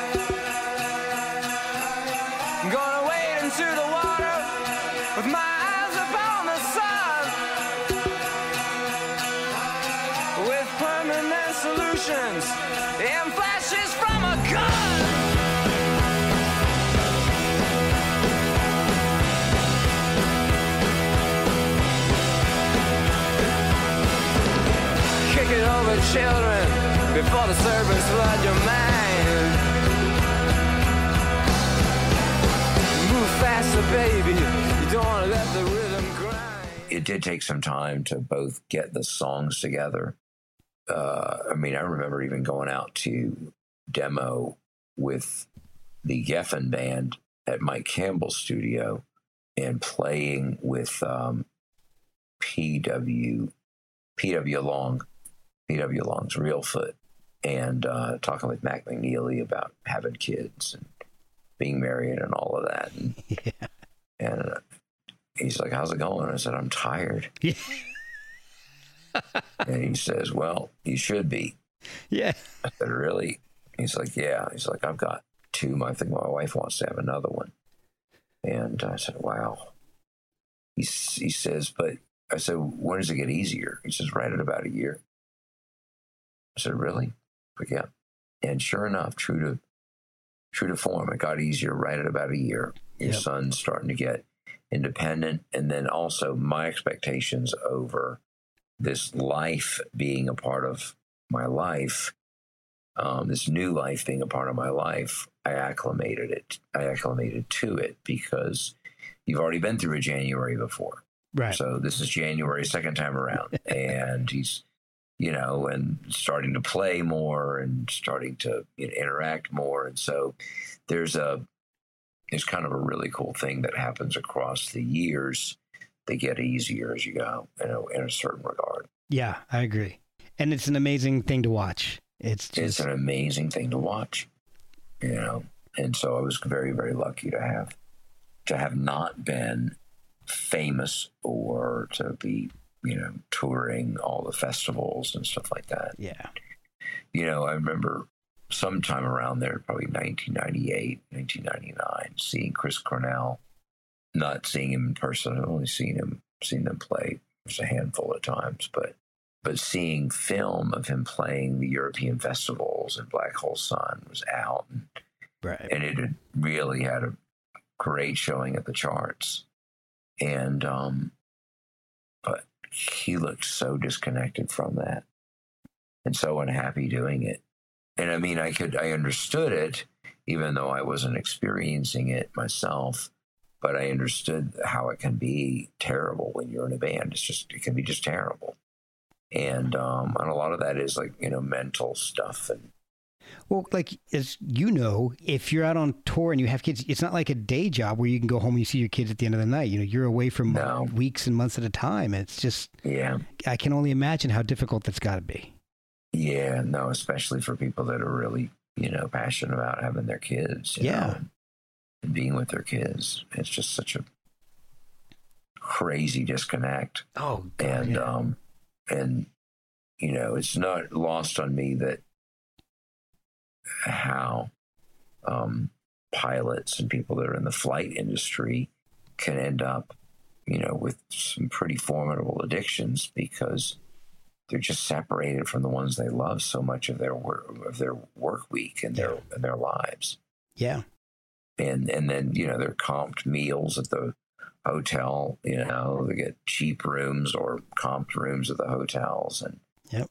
and they um you know and they're kind of just away from their family Yeah. drink and food and And if if you if you love your family, if you if that's where you want to be, then you're doing things maybe to, to kind of get your mind off of the pain that you're in. So it, yeah I can totally understand how bad things can happen to some good people like that. yeah that's a tough tough aspect of of the music music life and especially like if things are going well on the road too like Yeah. and and you know you're ascending and you're putting money away and all this kind of good stuff and yet you're just further and further away from your family Yeah. And um just thinking about the things you're missing, you know, you get you, you're making some a great living possibly, but you're missing first steps, first words, first oh my god first it'll never Yeah. come back. Yeah and i um i'm gl- i was lucky that i was able to be there for the be around for that Yeah. and uh yeah and i don't know how that could have happened with things working out the way that i had hoped that they would have Right. you know i make no assumptions that pj harvey oh has an easier monday than i had today Right. Right. You know i've learned that that life is tough no matter who you are and that there's you know certain obstacles and and indignities that are part of the experience of of having a monday Right. you know? Exactly. And then in the end, we're all only here for a limited amount of time. As you know, unfortunately, we just lost Charlie Watts and yeah a few other people recently. So it, you know, you can't take it, the money with you. You you know, you, it's it's it's a balancing act. I'm sure for people. I've never had to do it, but I can I can imagine how difficult it's got to be. it's difficult and yet at the same time you're also you're in the enviable position to have a successful tour sometimes so i'm not certain that rock and roll is a young man's game i'm fairly certain that it's it's for people that have got some degree of maturity and some degree of perspective you know for me to be you know trying to uh, utilize or or or um, use leverage social media so I could be more popular and maybe sell more records or something like that, or get more likes or more hits or more followers. It's, it doesn't seem to be a whole lot that I'm interested in right now Right. in, in, in regard to the record business. Um, I know that social media is controlling the record business, but if you don't, if I don't have to play the game that way, I'm probably happier Oh, and, and better off. yeah. Well, that's also, like you said, a level of maturity that maybe a, a younger artist doesn't have. Yeah, yeah. So You know, let's not forget, like you know, Mark Sandman was putting out his finest work with morphine in his fifties, early fifties. very true. So it doesn't mean that, you know, what he did before that was not good. It just meant that it took a while for the audience and the vision to connect. Yeah. How did the Futura Bold come about? Because that's a completely different band It is. Um, so, uh, and sound. It doesn't matter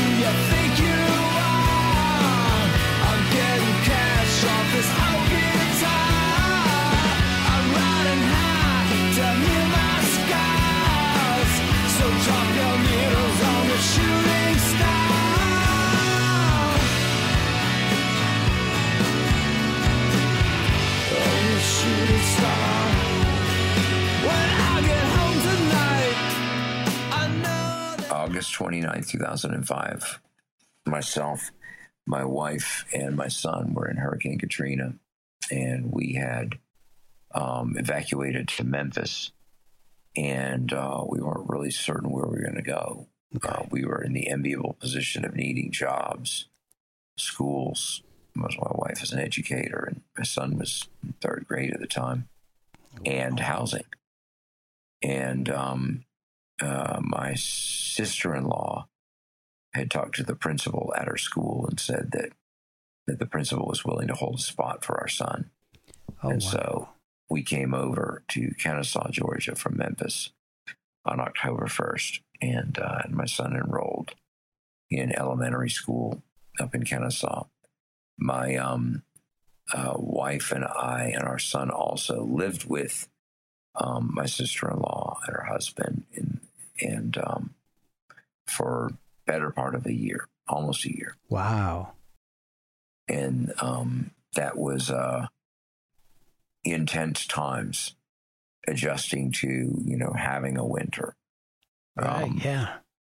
and adjusting to being here i was interested in working with this guitarist named chris piskin and uh, chris had come down to new orleans to try out for pleasure club and he was really good but not perhaps the best match for that band Okay. uh, but him and Grant had bonded, and and he and I had bonded. He was a young guy, so we um we got to working uh, pretty rapidly after I got to Kennesaw, and uh, he had a friend, and Bruce had a friend in Marietta, and so we they drive up to Marietta. I drive down to Kennesaw, and we'd start working. And we really basically started that way. We started like working and recording on that stuff. Okay. Bruce was in the bass, was playing bass at that particular point and recording everything. And in fact, uh, on one of the excursions there, Hours was in town, and so Hours came by, and they came by the studio and recorded some, and and uh, and that was really it, just a really interesting time to be in a basement in Kennesaw, and then Trill trying to kind of put stuff together and work and do this. Um, our record came out maybe in 2007 or so 2000 initially in 2007 and it was strong too as well but it was a different an entirely different thing. And uh, and I do think that the mood of Katrina is definitely indelibly on that record. And uh, but it was a good band and so we did uh, a number of records that way and we were working with Chris a bunch. Uh, Chris would have like a song or a musical statement, and then we work with it. Um, but it was pretty open, pretty open ended, and I was starting to get into collab more directly collaborative work at that particular point. You mentioned Katrina, and I know that had a huge impact on on so many people. Did it? And besides the you know the the physical damage that it did, and and and the displacement of of you know the hundreds of thousands of of people. Did it affect the way you approach music at all? Did it affect any, your songwriting or the way you collaborate with anybody? It did. Um, and I'll say this. I mean, what happened is that I had been on uh, on meds for uh, and and in seeing a therapist for anxiety and depression. Okay. And uh, the um, the mental hospital that I was going to get these meds from and stuff like that flooded, and so that wasn't going to be possible anymore. Right. And um, and I, you know, and so I knew that no matter how I felt about it, I wasn't going to have, really have access to to Lexapro where we were, and so I started um, journaling, and uh, and not that journaling is a substitution for people who need SSRIs, mm-hmm. but um, when I went to journaling, it dawned on me that that the function of good mental health medication is to create support for healthy thought processes, almost the same way you'd put a cast for a broken arm. Okay. Just to where the the thought processes flow through the brain in a more healthy, balanced manner. Okay. I know that I'm getting into bad shape when, as opposed to the thoughts flowing through in a maybe curvy, if not linear fashion, um, that they become spirals. They become repeating uh, thoughts for me. Oh, and wow, okay. um, and so I did. It did dawn on me that at that particular point, that mental health, good mental health, like anything, was a sacrifice. So it was going to cost me money, you know, or time, or attention, or intention, or a consideration. It was going to. It was going to. Good mental health care was going to cost me something. Good health itself is a sacrifice. Right. And it's a sacrifice that I've learned is really worthwhile over time. But initially, I didn't really know quite what I was going to do. And, and of course, the that particular medication, you go off of it hardcore. Just the synapses are firing, and you kind of like feel like you got these electrical shocks going on in your head. Oh wow! And uh, and then that, you know, with all of the the stuff that was going on with Katrina, but it gave me a chance to actually really understand that the world is always changing. Yeah. And so the natural flow of a river is not one direction on a given curve. Rivers over their lifespan, they'll, you know, they'll move left, they'll move right, they'll swing, they'll arc, they'll bend, they'll do all manner of different things over their lifespan because yeah. that's the natural flow of water. And so for me to see my life as well, this is the way that people are supposed to be. This is the way that the world is supposed to act. This is what is supposed to happen. That in me needed to be smashed. If I ah. couldn't smash it, I wouldn't be happy. Wow. And and and then you know, and I started having a look at okay, well, what degree of sickness and ego and suffering was I creating at that particular point? I was 38. So it wasn't an old man necessarily, but right.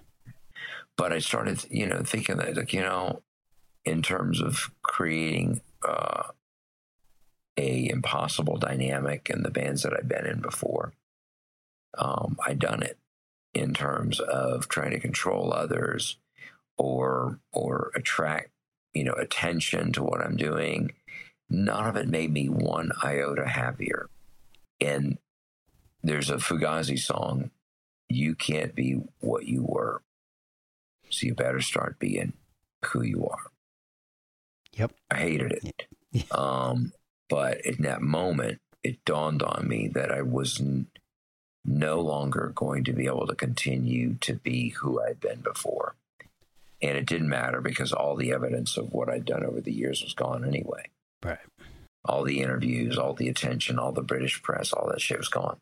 You know, so with all of that evidence of what I'd been up till now, either in a landfill or in the Gulf of Mexico somewhere, Yeah. who am I going to be now? Because if I had so identified with myself as the singer, as the front man, as the musician, as the dynamic, who am I going to be now?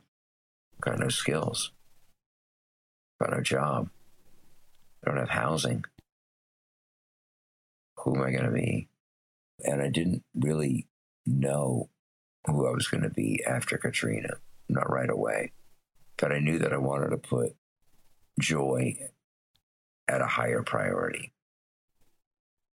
Um, I wanted to put awareness at a higher priority. I wanted to put usefulness at a higher priority. I wanted to put uh, loving and kind and, and receptive at a higher priority in my life. Healing. I wanted to be that too. And so, you know, I started doing the reading and, and some of the work in terms of owning up to my part in the suffering that I'd helped create by needing fame, by needing money, by needing all of these things that were not really making me one bit happier. Right. And so I started looking into the the work of presence, which Eckhart Tolle talks greatly about in um, Power of Now. Started reading Conversation with God, some of the Marianne Williamson stuff, the Pema Chodron stuff, Deepak Chopra. I mean, like I was kind of going for anything that was kind of more of a spiritual nature Okay. that was really speaking to me more than, well, if they just fucking do what I tell them to play, everything would be fine. Right. And um, then I started understanding other musicians uh, more acutely. In the Futura Bold, which you mentioned, playing with Bruce was an eye opener. Bruce plays out all the mistakes. So he rehearses, and there's mistakes and clams all over the place. and, uh, and he does that until those are distilled. And what he's left with is a good performance Okay. And uh, I I never met anybody like that in my life, but I never left room for anybody like that in my life. It was always you. This is how you do it. This is how I learned it. This is how it is. And when I began to accept that people learn music very, very, very differently from me, at that point, I was able to actually understand. Okay, this is how you can work with somebody else. This is how you can collaborate Wow. so that you know and then you know kind of the other thing there's so many things that changed about how i viewed life after katrina too as well it's like okay well if the elements of life are always changing if you know the the waters in the in the creek are always moving fast how can i how can i have any peace I'm terrified and anxious. You know, how can I have any peace? And the only way that I knew that I could have peace was just that if I put my foot out across the water, that a stone would be there to meet it. Just knowing that. And I'm not worried about three or four steps ahead of me. I'm just getting myself, con- you know, concerned over that I can reach one foot to the stone. Wow. And so I started living more like that. And, you know, it took a while to really get journaling to be habitual, but, but in doing so, I found that there's some benefit to me for it. And I mean, my mom would argue it's, it's probably better for you than any of the SSRIs or the medic, mental health medication that they put you on. But I've, for my own part, I've learned that I don't agonize over lyrics quite like I used to. Oh, oh, okay. Well, if you've already run a mile on Monday and somebody asked you to do a 50 yard sprint, it's not going to be a problem. Right. You know, Yeah. it'll be easy by comparison, right? Right. And it's kind of the same thing with journaling every day. I found that I am more inclined to be inspired than not because I'm willing to journal. Wow. And then it's also kind of helped me deal with fears or, or idle thoughts or whatever. It's just we have learned to square off with a negative thought or negative emotion and kind of just put it down and it doesn't take ownership. I can understand that. That makes sense to me. and it helped me get over like myself about you know day jobs and stuff because i remember telling myself this job is killing me and um, i was hearing myself say that in new orleans um, especially at a point where grant and my relationship was contentious and and uh, i was doing some sort of renovation work for an investment house in, in new orleans and Okay. and uh, I heard myself say, "This job's killing me." And um, of late, or or not long after that, after Katrina, my attitude was that this job is bringing needed money into my household to help pay for school uniforms, help pay for shoes, gas, put gas in the car, and to teach me needed skills. And so my rhetoric, my story, my suffering went from this job is killing me to this job is providing needed money and economic health to my family and showing me life skills. You know, that's amazing. And then here's the other thing is that, you know, I had like many musicians working in food service or swinging a hammer or whatever we're doing. We have the rhetoric that the story that says, they're not paying me enough for this shit. And then I started changing it. I said, they are paying me enough for this shit. And it wasn't long before I started feeling it. You know, it's like, hey, they are paying me enough for this shit. And then it was like, they are paying me enough for this work, for this value work. And then, you know, I got myself into a point where I was asking, okay, money or value? Money or value? Well, I know that working for money in and of itself is not something I can endorse. Would never encourage anybody to do that. But I started applying myself to value. And I thought, and I asked myself, okay, well, if I apply myself to work for value, is it possible that I will look back on my life having never become a slave to money? And I say that with a caveat that even some of the things that I enjoy cost money. Right. You know, I like good food, just like anybody. Yeah. Even the some, even the things that I love, that I value, cost me money. But I realize that, you know, at this point in time, I'll be a bitch for value. I don't mind it. But money has its limits. And I know that, you know, there's certain capitalist modeling that'll say that, oh, well, everybody has their price. But I, the litmus test is, and I ask people all the time, I ask them, what amount of money could you throw at a toxic relationship and everything would be peaceful and kumbaya? There is none. So, money, though powerful and a tool, has its limits. Very true. Very true. And the more I became aware of that, the more it was easy to get on board with my own work for value. You know, so if if I'm an economist, I'm a behavioral economist, I guess. But I started, you know, I, I mean, I've had a number of different opportunities to learn and relearn this lesson: do you work for money? Do you work for value? And I found that working for value works better for me. this is a, a very timely conversation, and I'm uh, thank you. It's kind of make it's making me think a lot. you know, when certain things happen in the workspace, and you know, there's the invariable dignity, indignities, and getting thrown under the bus, and all of that sort of stuff. Yeah. You know, there does come a point where you can say, okay, do I go back to the old job that I had? Do I go, you know, elsewhere? Do I? It's like, well, fuck you. I'm going to go work for him. Yeah. You know, or do I get to a point where I'm actually aware enough, present enough in order to actually ask myself, okay, do I like the nature of the work I'm currently doing now? Or do I like what I was doing eight years ago? And at that point, the answer is simple. I love the nature of the work that I'm doing right now. No argument. Okay. And, um, you know, and this job is supporting me. This job is offering me opportunities and, you know, financial benefits and also freedoms that, that come with that and sometimes without that.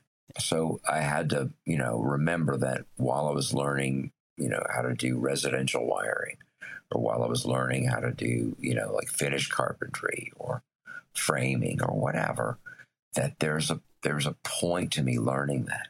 And the point to learning that was to help me become less of a slave to money, but a, you know, a willing bitch for value.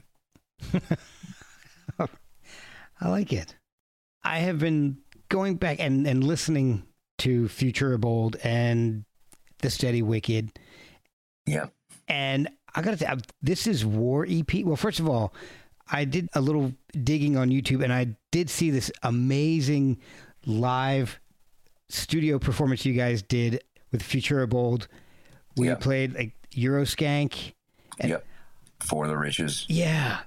I, I got to tell you, I, I like Euroskank on the album, but that live performance is even better.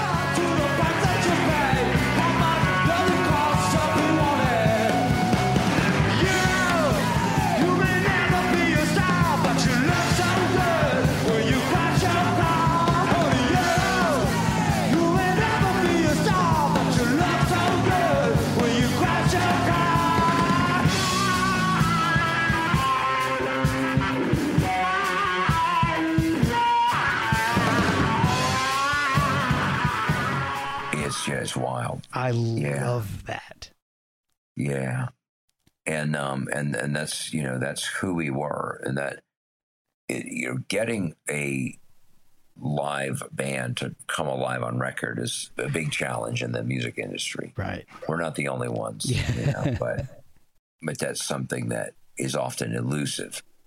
But um but no, that particular live performance that was shot in Athens Okay. and uh that was a really cool day. Both tracks were fantastic, but Euroskank is my favorite. That was just Okay. the That's great. just the power coming out of the guitar and your vocals, and it was just it Yeah. it it was just amazing. Yes, and that's uh, you know, and, that was not atypical of working with Chris. Chris would have kind of like a musical kind of idea pulled together, and uh, and then I was just like, okay, well, the chorus seems like it's saying Euro skank. I'm like, what does that mean? It's like I don't even know, you know. And then, you know, we kind of developed the chorus of like, you are a skank. You may never be a star, but you look so good when you crash your car I love that line. and then um, you know, and, we- and then build it from there. And then the, a lot of like, if if you got a good chorus, you got something to work with. Well, that whole song is it just came together fantastically, and that especially in that live performance, it was.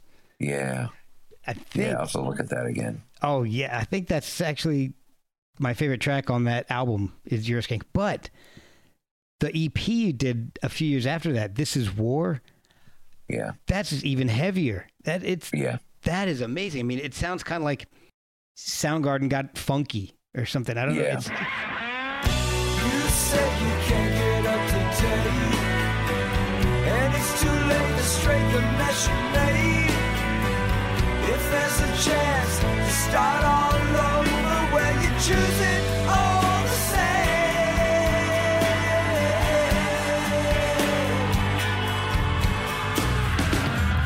Clouds form as you make your way through the alleys and the city gate. And even your vocals are just a little different than what I was used to. Um, your approach was different from Pleasure Club and and your early solo stuff. Yeah.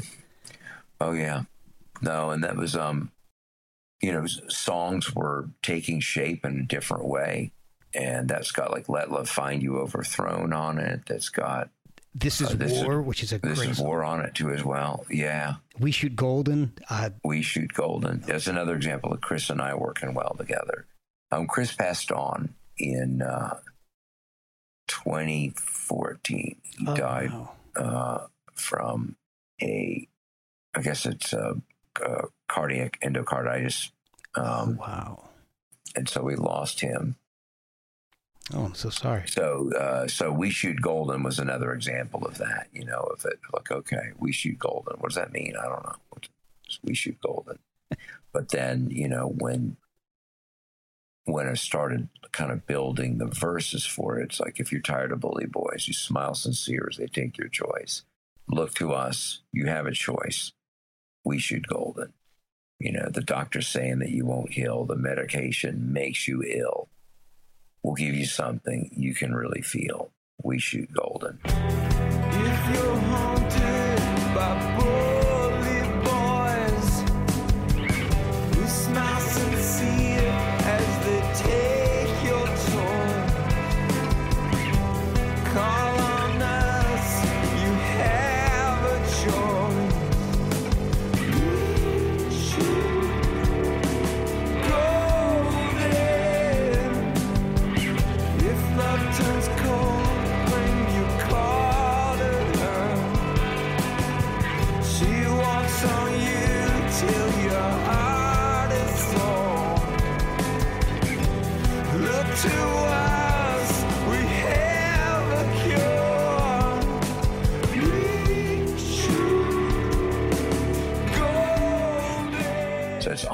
As an advertising pitch.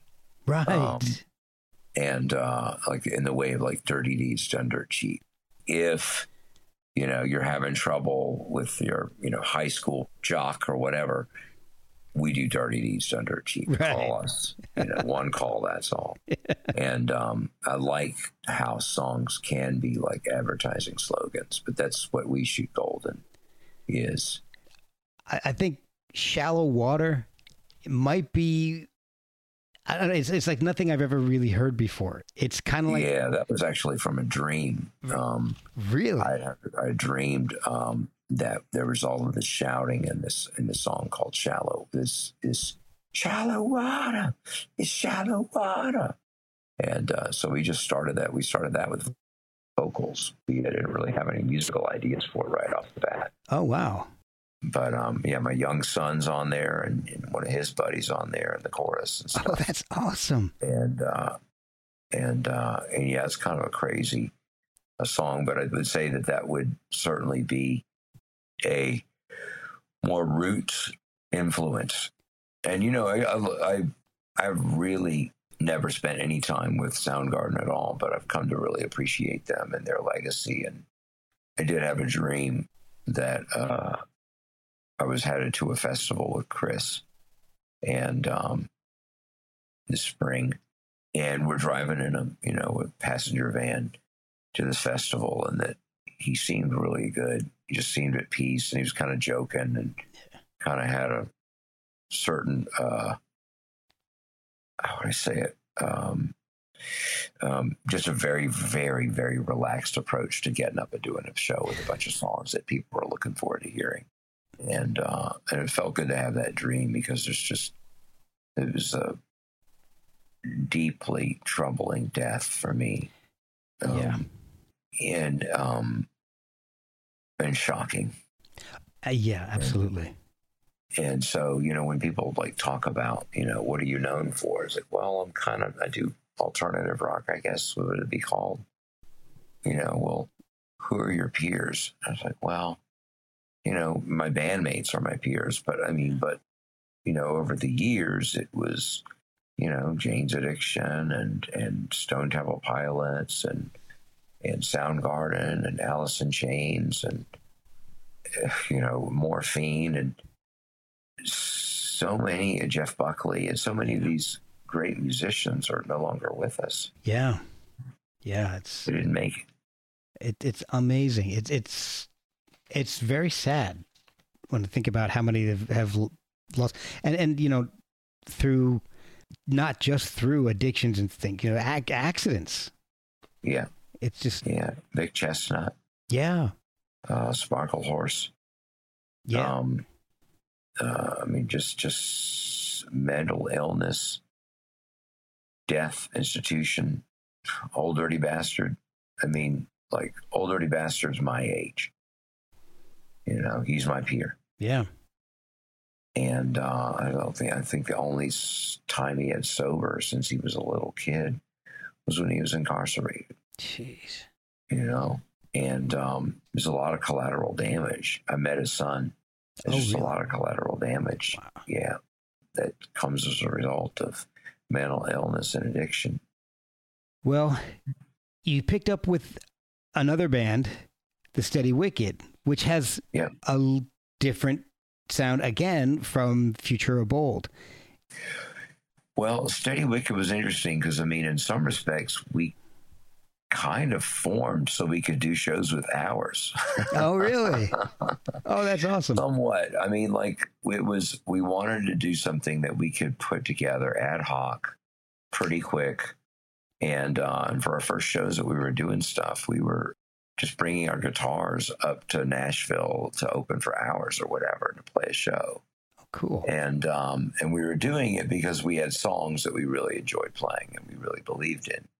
And so, of course, we have amplifiers now and we have all that other stuff. But um, but it was, you know, some of the first things that we first opportunities that we said yes to was to getting out of town and getting a chance to play with with other bands that we liked. And I mean, I'll tell you, Jimmy. Like if it wasn't for my friendship with Jimmy, I wouldn't play near as much. So, and especially during the years of, you know, post Katrina.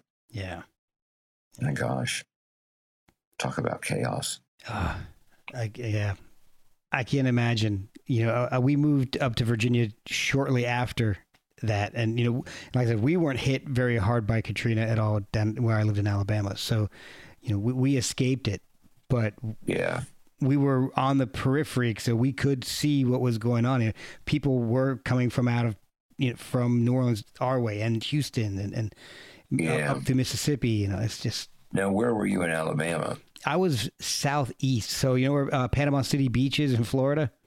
Yep. I was I lived exactly I think 90 miles due north of that. Okay. So I was in uh, a little town called Level Plains, but it was right outside of the Fort Rucker military base, Okay. uh, six miles from the gate. So it was, it was a little bit Okay. uh, west of Dothan. Oh, yeah. I know Dothan Opp. Yep. Oh yeah, I used Yeah. to go through Opp to go to work. Yeah. So- Um, yeah. Sold Opp. insurance in Opp. Okay. Yeah. Yeah. it's a Good place to sell insurance. yeah. Um, the, uh, um, You've never sold insurance in Opp, have you? No, I guess I guess uh, you know whether somebody has experience or not. You clearly, this guy, this gentleman, has never sold insurance and all. That's kind of the litmus test of whether whether what he has to say is any weight or not. yeah, exactly. Yeah. Let's see if he knows what he's talking about. Yeah, this guy doesn't know what he's talking about. He's never sold insurance and Opp. If you sold insurance and Opp, you've got a leg to stand on. That was my job, and I barely sold any insurance in Opp. Yeah, oh yeah. You, you were supposed to, and you barely did a good job of that. Yeah, Exactly. yeah. I started changing after Katrina, and I, my um, relationship with alcohol ended in 2006, and um, I was, uh, you know, the the behaviors of those around me were starting to trouble me, and I knew that my own relationship with alcohol was to numb negative emotions, negative feelings, and if I didn't want to feel like the ultimate loser, I would drink Right. and then I stopped. And um, uh, if you know, at this point now, it's well, it's a few years on now, and uh, if alcohol could deepen my awareness and presence, I'd start tomorrow. My experience of alcohol, though, is that it does the opposite for me. It numbs me out. It kind of takes me out of the moment. Gets me thinking about something that I got no business thinking about, i.e., something I think I might be able to have control over, and I don't. Okay. And so that's no longer part of my life, but I'm still working at presence. I'm still working at removing things that, or, or put it this way, not even removing things so much, but having a look at these things. Okay, does this serve me? In what capacities is serving me right now? Am I learning? Is it time to let go? You know, Okay. just getting myself to that place. And, and that's helpful when we get, when we put it this way, it's been helpful for me when I get to that place where it's like, I'm ready to let this go now Yeah. can be very, very presence giving. So, you know, I've been looking at housing. So I moved out from my marital home in 2019. My wife, ex-wife, filed for divorce in October of 29. In October of 2020, it was finalized in November of 2020, and yet, you know, that's a relationship that started in 1990. So it's a 30 year relationship. And so there's no real easy way out. Right. Yeah. And uh, it doesn't mean that I'm, you know, I'm scarred or damaged goods or anything like that. It just means that, you know, in order for me to to keep myself and to take care of myself, I've got to do it with all of my faculty. And, you know, I know relationships are tough no matter what. You know, the honeymoon, you know, phase of a relationship is the bait and switch. Yeah. But uh, at this point right now, you know, my son is refusing communication. Oh. I'm And, that, um. And my wife, when, you know, I'm asking for communication, it's, it's not been a good exchange with her. And so I'm relegated to spending time meditating on uh, the gratitude that I have for ever even having had the chance to get married, the gratitude for ever even having had the chance to to change my son's diapers, to raise him, to introduce him to music, to care for him, to love him, to play with him. yeah. And so that's that's where I want to be. I want to be there to where I'm open and have a lot of gratitude and a lot of joy in my life, a lot of levity. So, yes, these are tough things. It's not over. You know, the in some respects, the effects of Katrina are still rippling out. They have long-reaching ramifications, even though you know, so far as the shock and the loss of everything, I'm 16 years over it at this point. Yeah. Yeah. You know, a lot of people are, you know, I don't, I don't understand how you can, how could you lose all of that and be okay? Well, you know, I'm, um, I'm aware that if I didn't feel I had access to my own happiness, I'd be a lot worse off. Yeah.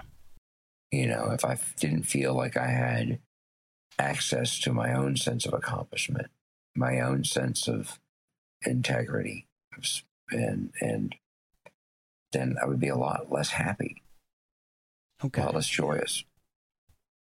So, you know, that it's possible to have the experience. Katrina was a great teachable moment for me.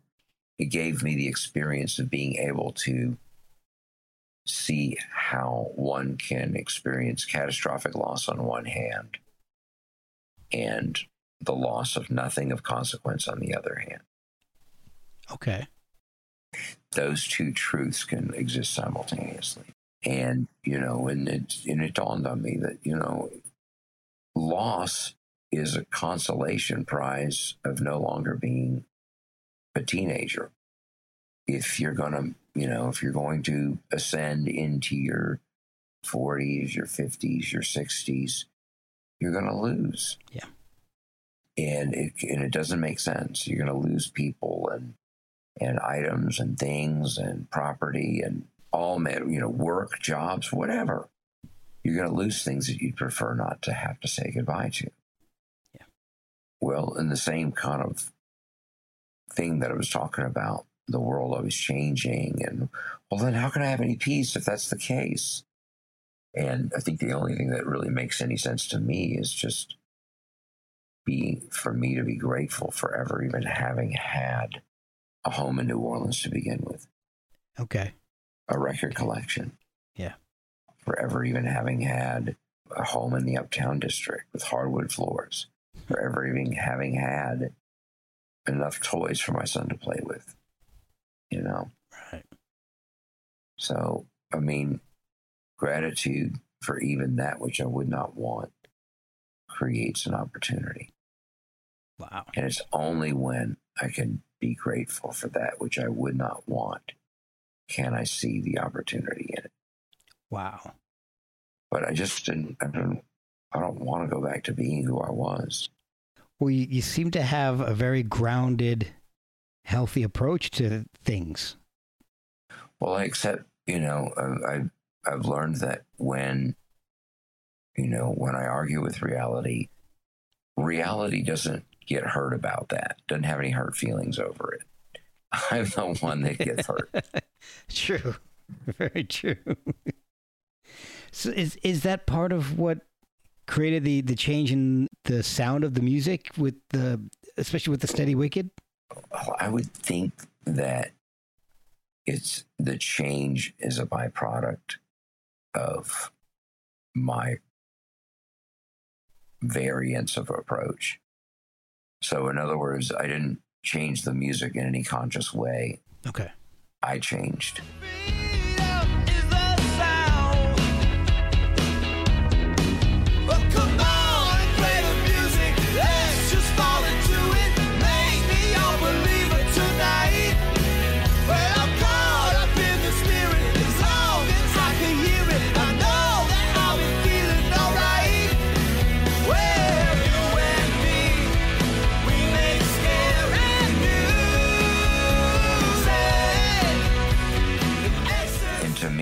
Like, okay, well, the the event of Katrina was 16 years ago yesterday, but but I have to kind of take in everything that has changed over the years, and that was go- it was a little bit tough yesterday because I was thinking about, okay, well, this is kind of a time where certain things that I was willing to ignore were really really hard for me to ignore. You know, this is where some of the some of my own poor behavior was really hard to reconcile reconcile with. And you know and i was thinking and it was yesterday i was thinking about all the things that have happened for my son my wife and i. And you know i'm um i'm where i need to be. I don't you know i don't feel that oh i should be elsewhere. I should be doing something else. I should be back with my wife or anything. I don't feel like that I believe that if that is what's supposed to happen, it will be absolutely clear to me, Okay. Yeah. you know. But, you know, in terms of moving back into a toxic dynamic, I can't see how that would be good for me. Right. You know, I already have a um, a propensity for making concessions to please others and then get butt hurt when things don't go my way or butt hurt when you know my own needs aren't communicated or met or put it this way my own needs aren't met after being communicated don't feel don't talk don't trust help me survive childhood so there's a survival tools don't feel don't talk don't trust but they wreak havoc on every important adult relationship i've tried to have Yeah, I can imagine that. Yeah, if that's what, but if that's what you grew up with, that's hard to break.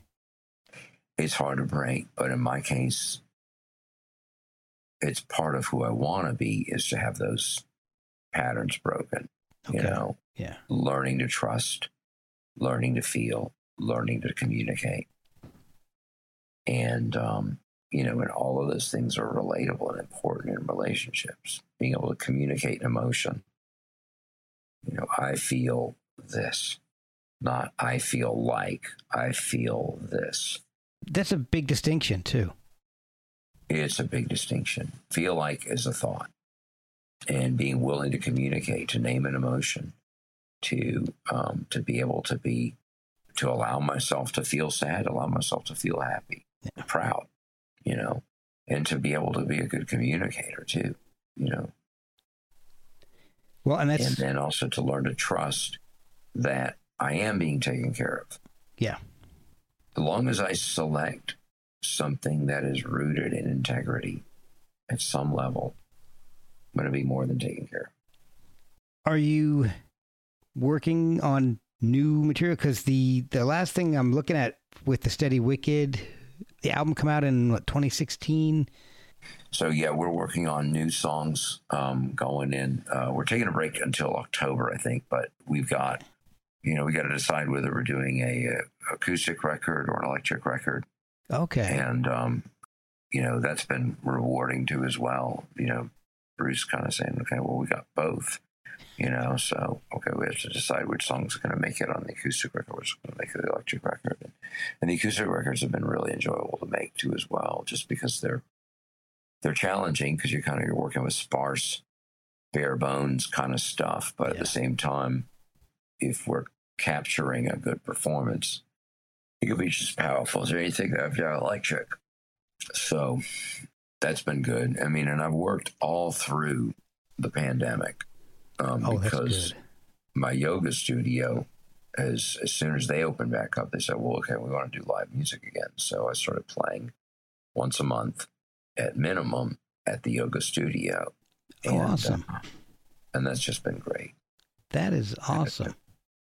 So, I never thought of live music in a yoga studio.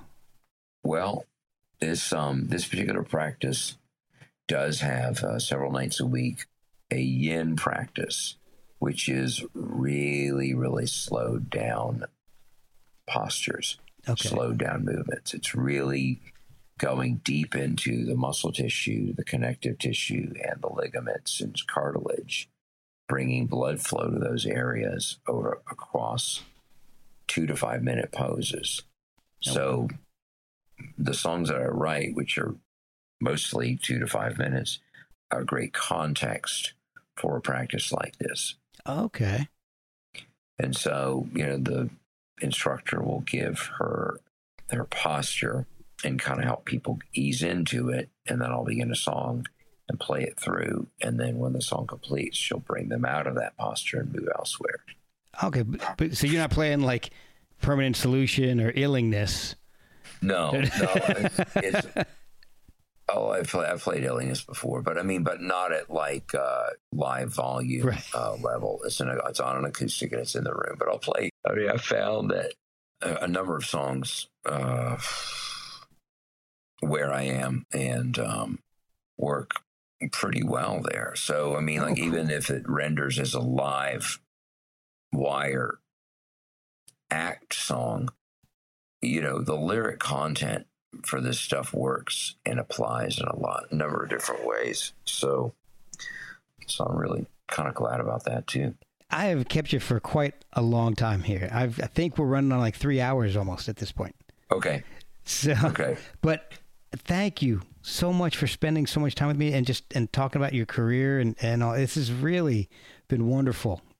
Oh man, thank you. And um and you know, part of it's I feel good knowing that some of what I had to share at some level you felt that you needed to hear and um and that that agrees with my desire to feel useful Oh well, I'm, and uh, and to live within some manner of intention.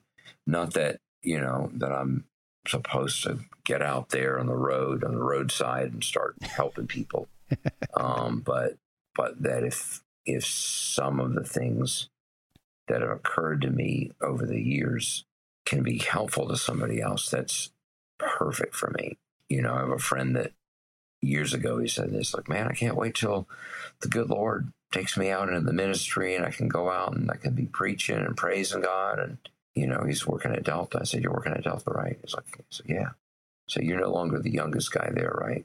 He's like, No. I've been there over 20 years. Okay.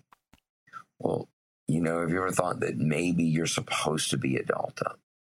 Yeah. Like, How do you figure that? He's like, Well, I said, you know, there's a lot of young guys coming in as mechanics, coming in from mechanic school, and they're living alone and they don't talk to anybody.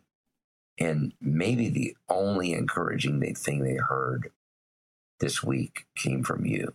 Wow. Yeah. You're having an effect on those around you, Yeah. whether you choose to recognize it or not. And that is some of the work that we're talking about too. Yeah. There are people. You're. I don't where you work. Are you the youngest guy still on? Not even close. so Not even close. So, some of what you have to share and some of the encouragement you have to offer may be the kindest thing that some of the staff hears all month. I hadn't looked at it like that. Well, you don't know their home life situations. Exactly. That's very true. And some of these some of these kids are living in ways that you and me couldn't deal with. Right. and um and so you know uh, having somebody who is older kind of saying no this is so i'm really really glad you're here i'm glad you think about it this way i'm glad you approach it differently makes it kind of wild and exciting and kind of cool or whatever it is you know Yeah. and you know it can it can have a a, uh, a rippling out effect that's really good in the world you know especially with you know people feeling alone all the time Yeah. And this past year has just amplified that. feeling isolated Yeah. yeah so there's a there's a point sometimes to even the work that we're not really certain we're a good fit for Yeah. You That's know. true. when I came to Books for Africa, I wasn't certain I was a good fit for it. Why? Because I'm a white suburban male, you know, Yeah. among other things, right? Who thought of Africa as a single location, a single entity. yeah. You know, no, I knew that there were countries there, but still, like you know, I still like contextually, we think of you know so many Americans. I was just like I'm thinking about Africa as like one like kind of landmass Yeah. Exactly. Exactly. and uh, and it's 55 sovereign countries, replete with their own tribal systems and their own languages and their own cultures. So, are, are there similarities between some of them? Yeah, but it's not identical Right. by any stretch. Exactly. Exactly. No, you know, no more than in in our own country. You know, things in Exactly Florida right. aren't the same as things in Colorado Right. by any stretch of the imagination. Books for Africa. What do you do there? What what does that do? How does that work? Well, we were started in 88 when our founder, who was uh, retired from publishing himself, traveled to Uganda. And when he got to Uganda, he couldn't find books anywhere. What little that was left behind was falling apart from the 20s and 30s from the British Council. Oh wow. When Idi Amin declared the presidential win in 1971, one of the first things that he did was had his henchmen rake all the books out of the schools and libraries and set fire to them. Wow. And then the other thing he did was he gave anybody born of either Asian or Indian descent 90 days to pack up their family and to get out of Uganda. Wow. So, in those two actions, he created a society that values two things the almighty shilling and the almighty bullet. Yeah. And if you weren't born with either a military legacy family or you weren't born with like serious, serious money in Uganda, the door to your education was closed. Wow. And um, and so the first books that Tom, our founder, set about sending was in 1988.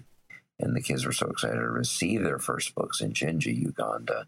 They were picking them up by the pages, having never seen humans hold a book before. Wow. Oh my gosh. Now, conversely, America doesn't struggle for books. America struggles to value books. For America sure. will garbage 322 million books this year. We are sending a hundredth of what gets garbaged in America on an annual basis. Wow. When people ask me what I'm doing there at Books for Africa, I just I say, like me, you got a birthday twin in all 55 African countries. I don't care what God you subscribe to. That's a fact. It's Yeah. Statistics 101. Yep. whose life and years looks entirely different than yours and mine does. Is it possible that even one book in his or her hands could make a valid difference? Absolutely. Well, let's just start there. And so it becomes empowerment because, you know, it doesn't matter what anybody's like into, what they're, what they're, you know, crazy about or hip to or what they enjoy. It's really of little consequence, long as the kids love it. Yeah. You know, the the coursework for pediatric nursing is tough no matter what, right? yeah. You your daughter studying uh, anatomy and physiology. Yes. Yeah, so Yeah. that's you know that's uh, one semester of trying to memorize every system, every item on the human body, Yep. and then the next semester of trying to apply all of it. So it's tough coursework, but it's it's so no matter what, you can't just kind of it's never going to be able to be easily handed over, right? But giving kids the tools that they need to succeed, that's worth doing. Absolutely. You know, and it doesn't matter what it is. It could be a guitar, you know, guitar playing. You know, I um I read an interview with King Sunny Adé in probably 1983, 85, because you know I had one guitar player magazine with Angus Young on the cover, and I read everything in it, right. everything in it, all the articles and stuff like that. But I didn't hear his music for another oh, 38 years. Oh No. wow. Yeah. You know, I heard his influence in the Talking Heads and other things that were kind of you know and stuff like that. Yeah. But in general, I didn't really hear him until years and years later. But think that music and, and human interests are so wide and varied and long reaching that it can work the world over. And so when people ask me, would you send a book about Jimi Hendrix to a kid in Nigeria? I said, absolutely, I would. Because if there was one of me growing up in Tennessee, there's and there's 200 million Nigerians in 2021, someone there is going crazy for guitar. Oh yeah. I have to believe that. Well, James, I like I said, I have kept you for so long. How can people follow the music? How can they uh, learn more about Books for Africa and keep it? yeah. keep up So you? um, Books for Africa is its own entity, and that is um, it's booksforafrica.org. And then James Hall is is his own entity, pretty much down to James Hall's pretty much down to one person now.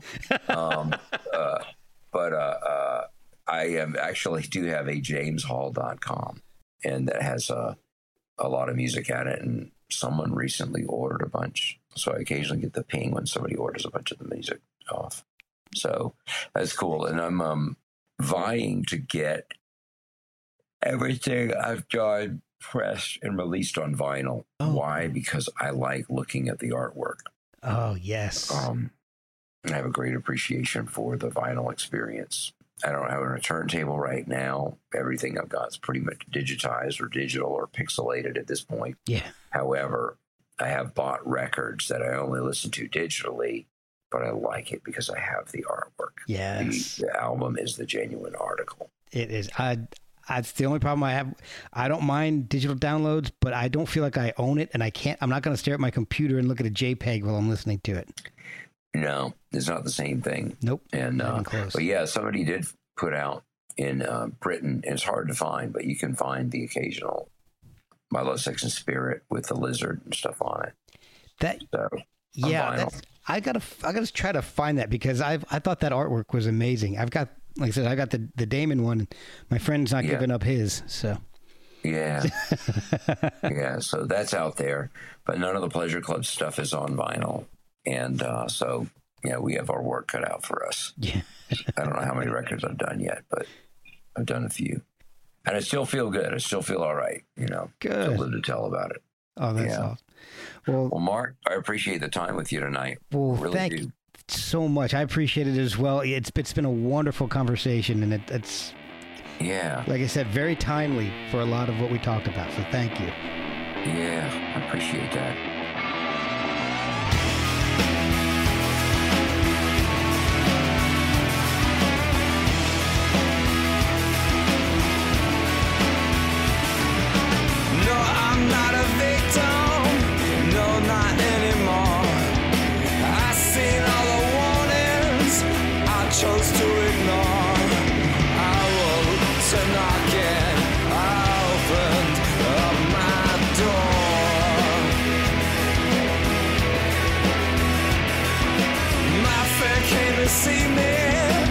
Just the other day. He closed all the curtains. He took out a game. He set the board and showed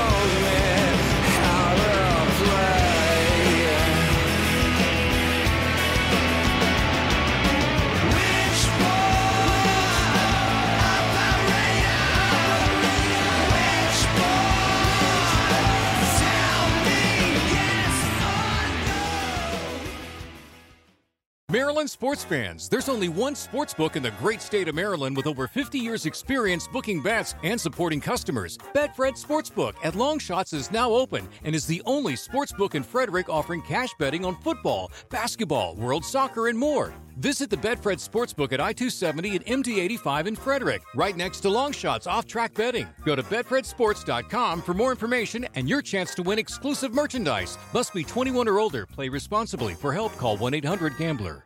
At the Home Depot, we're dedicated to helping you build the skills that get your home projects done right. That's why we offer free and interactive online DIY workshops. During the live streams, our knowledgeable associates help you tackle your DIY projects no matter your age or skill level.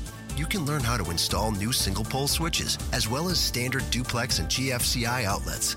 Register for free at homedepot.com slash workshops. The Home Depot, how doers get more done.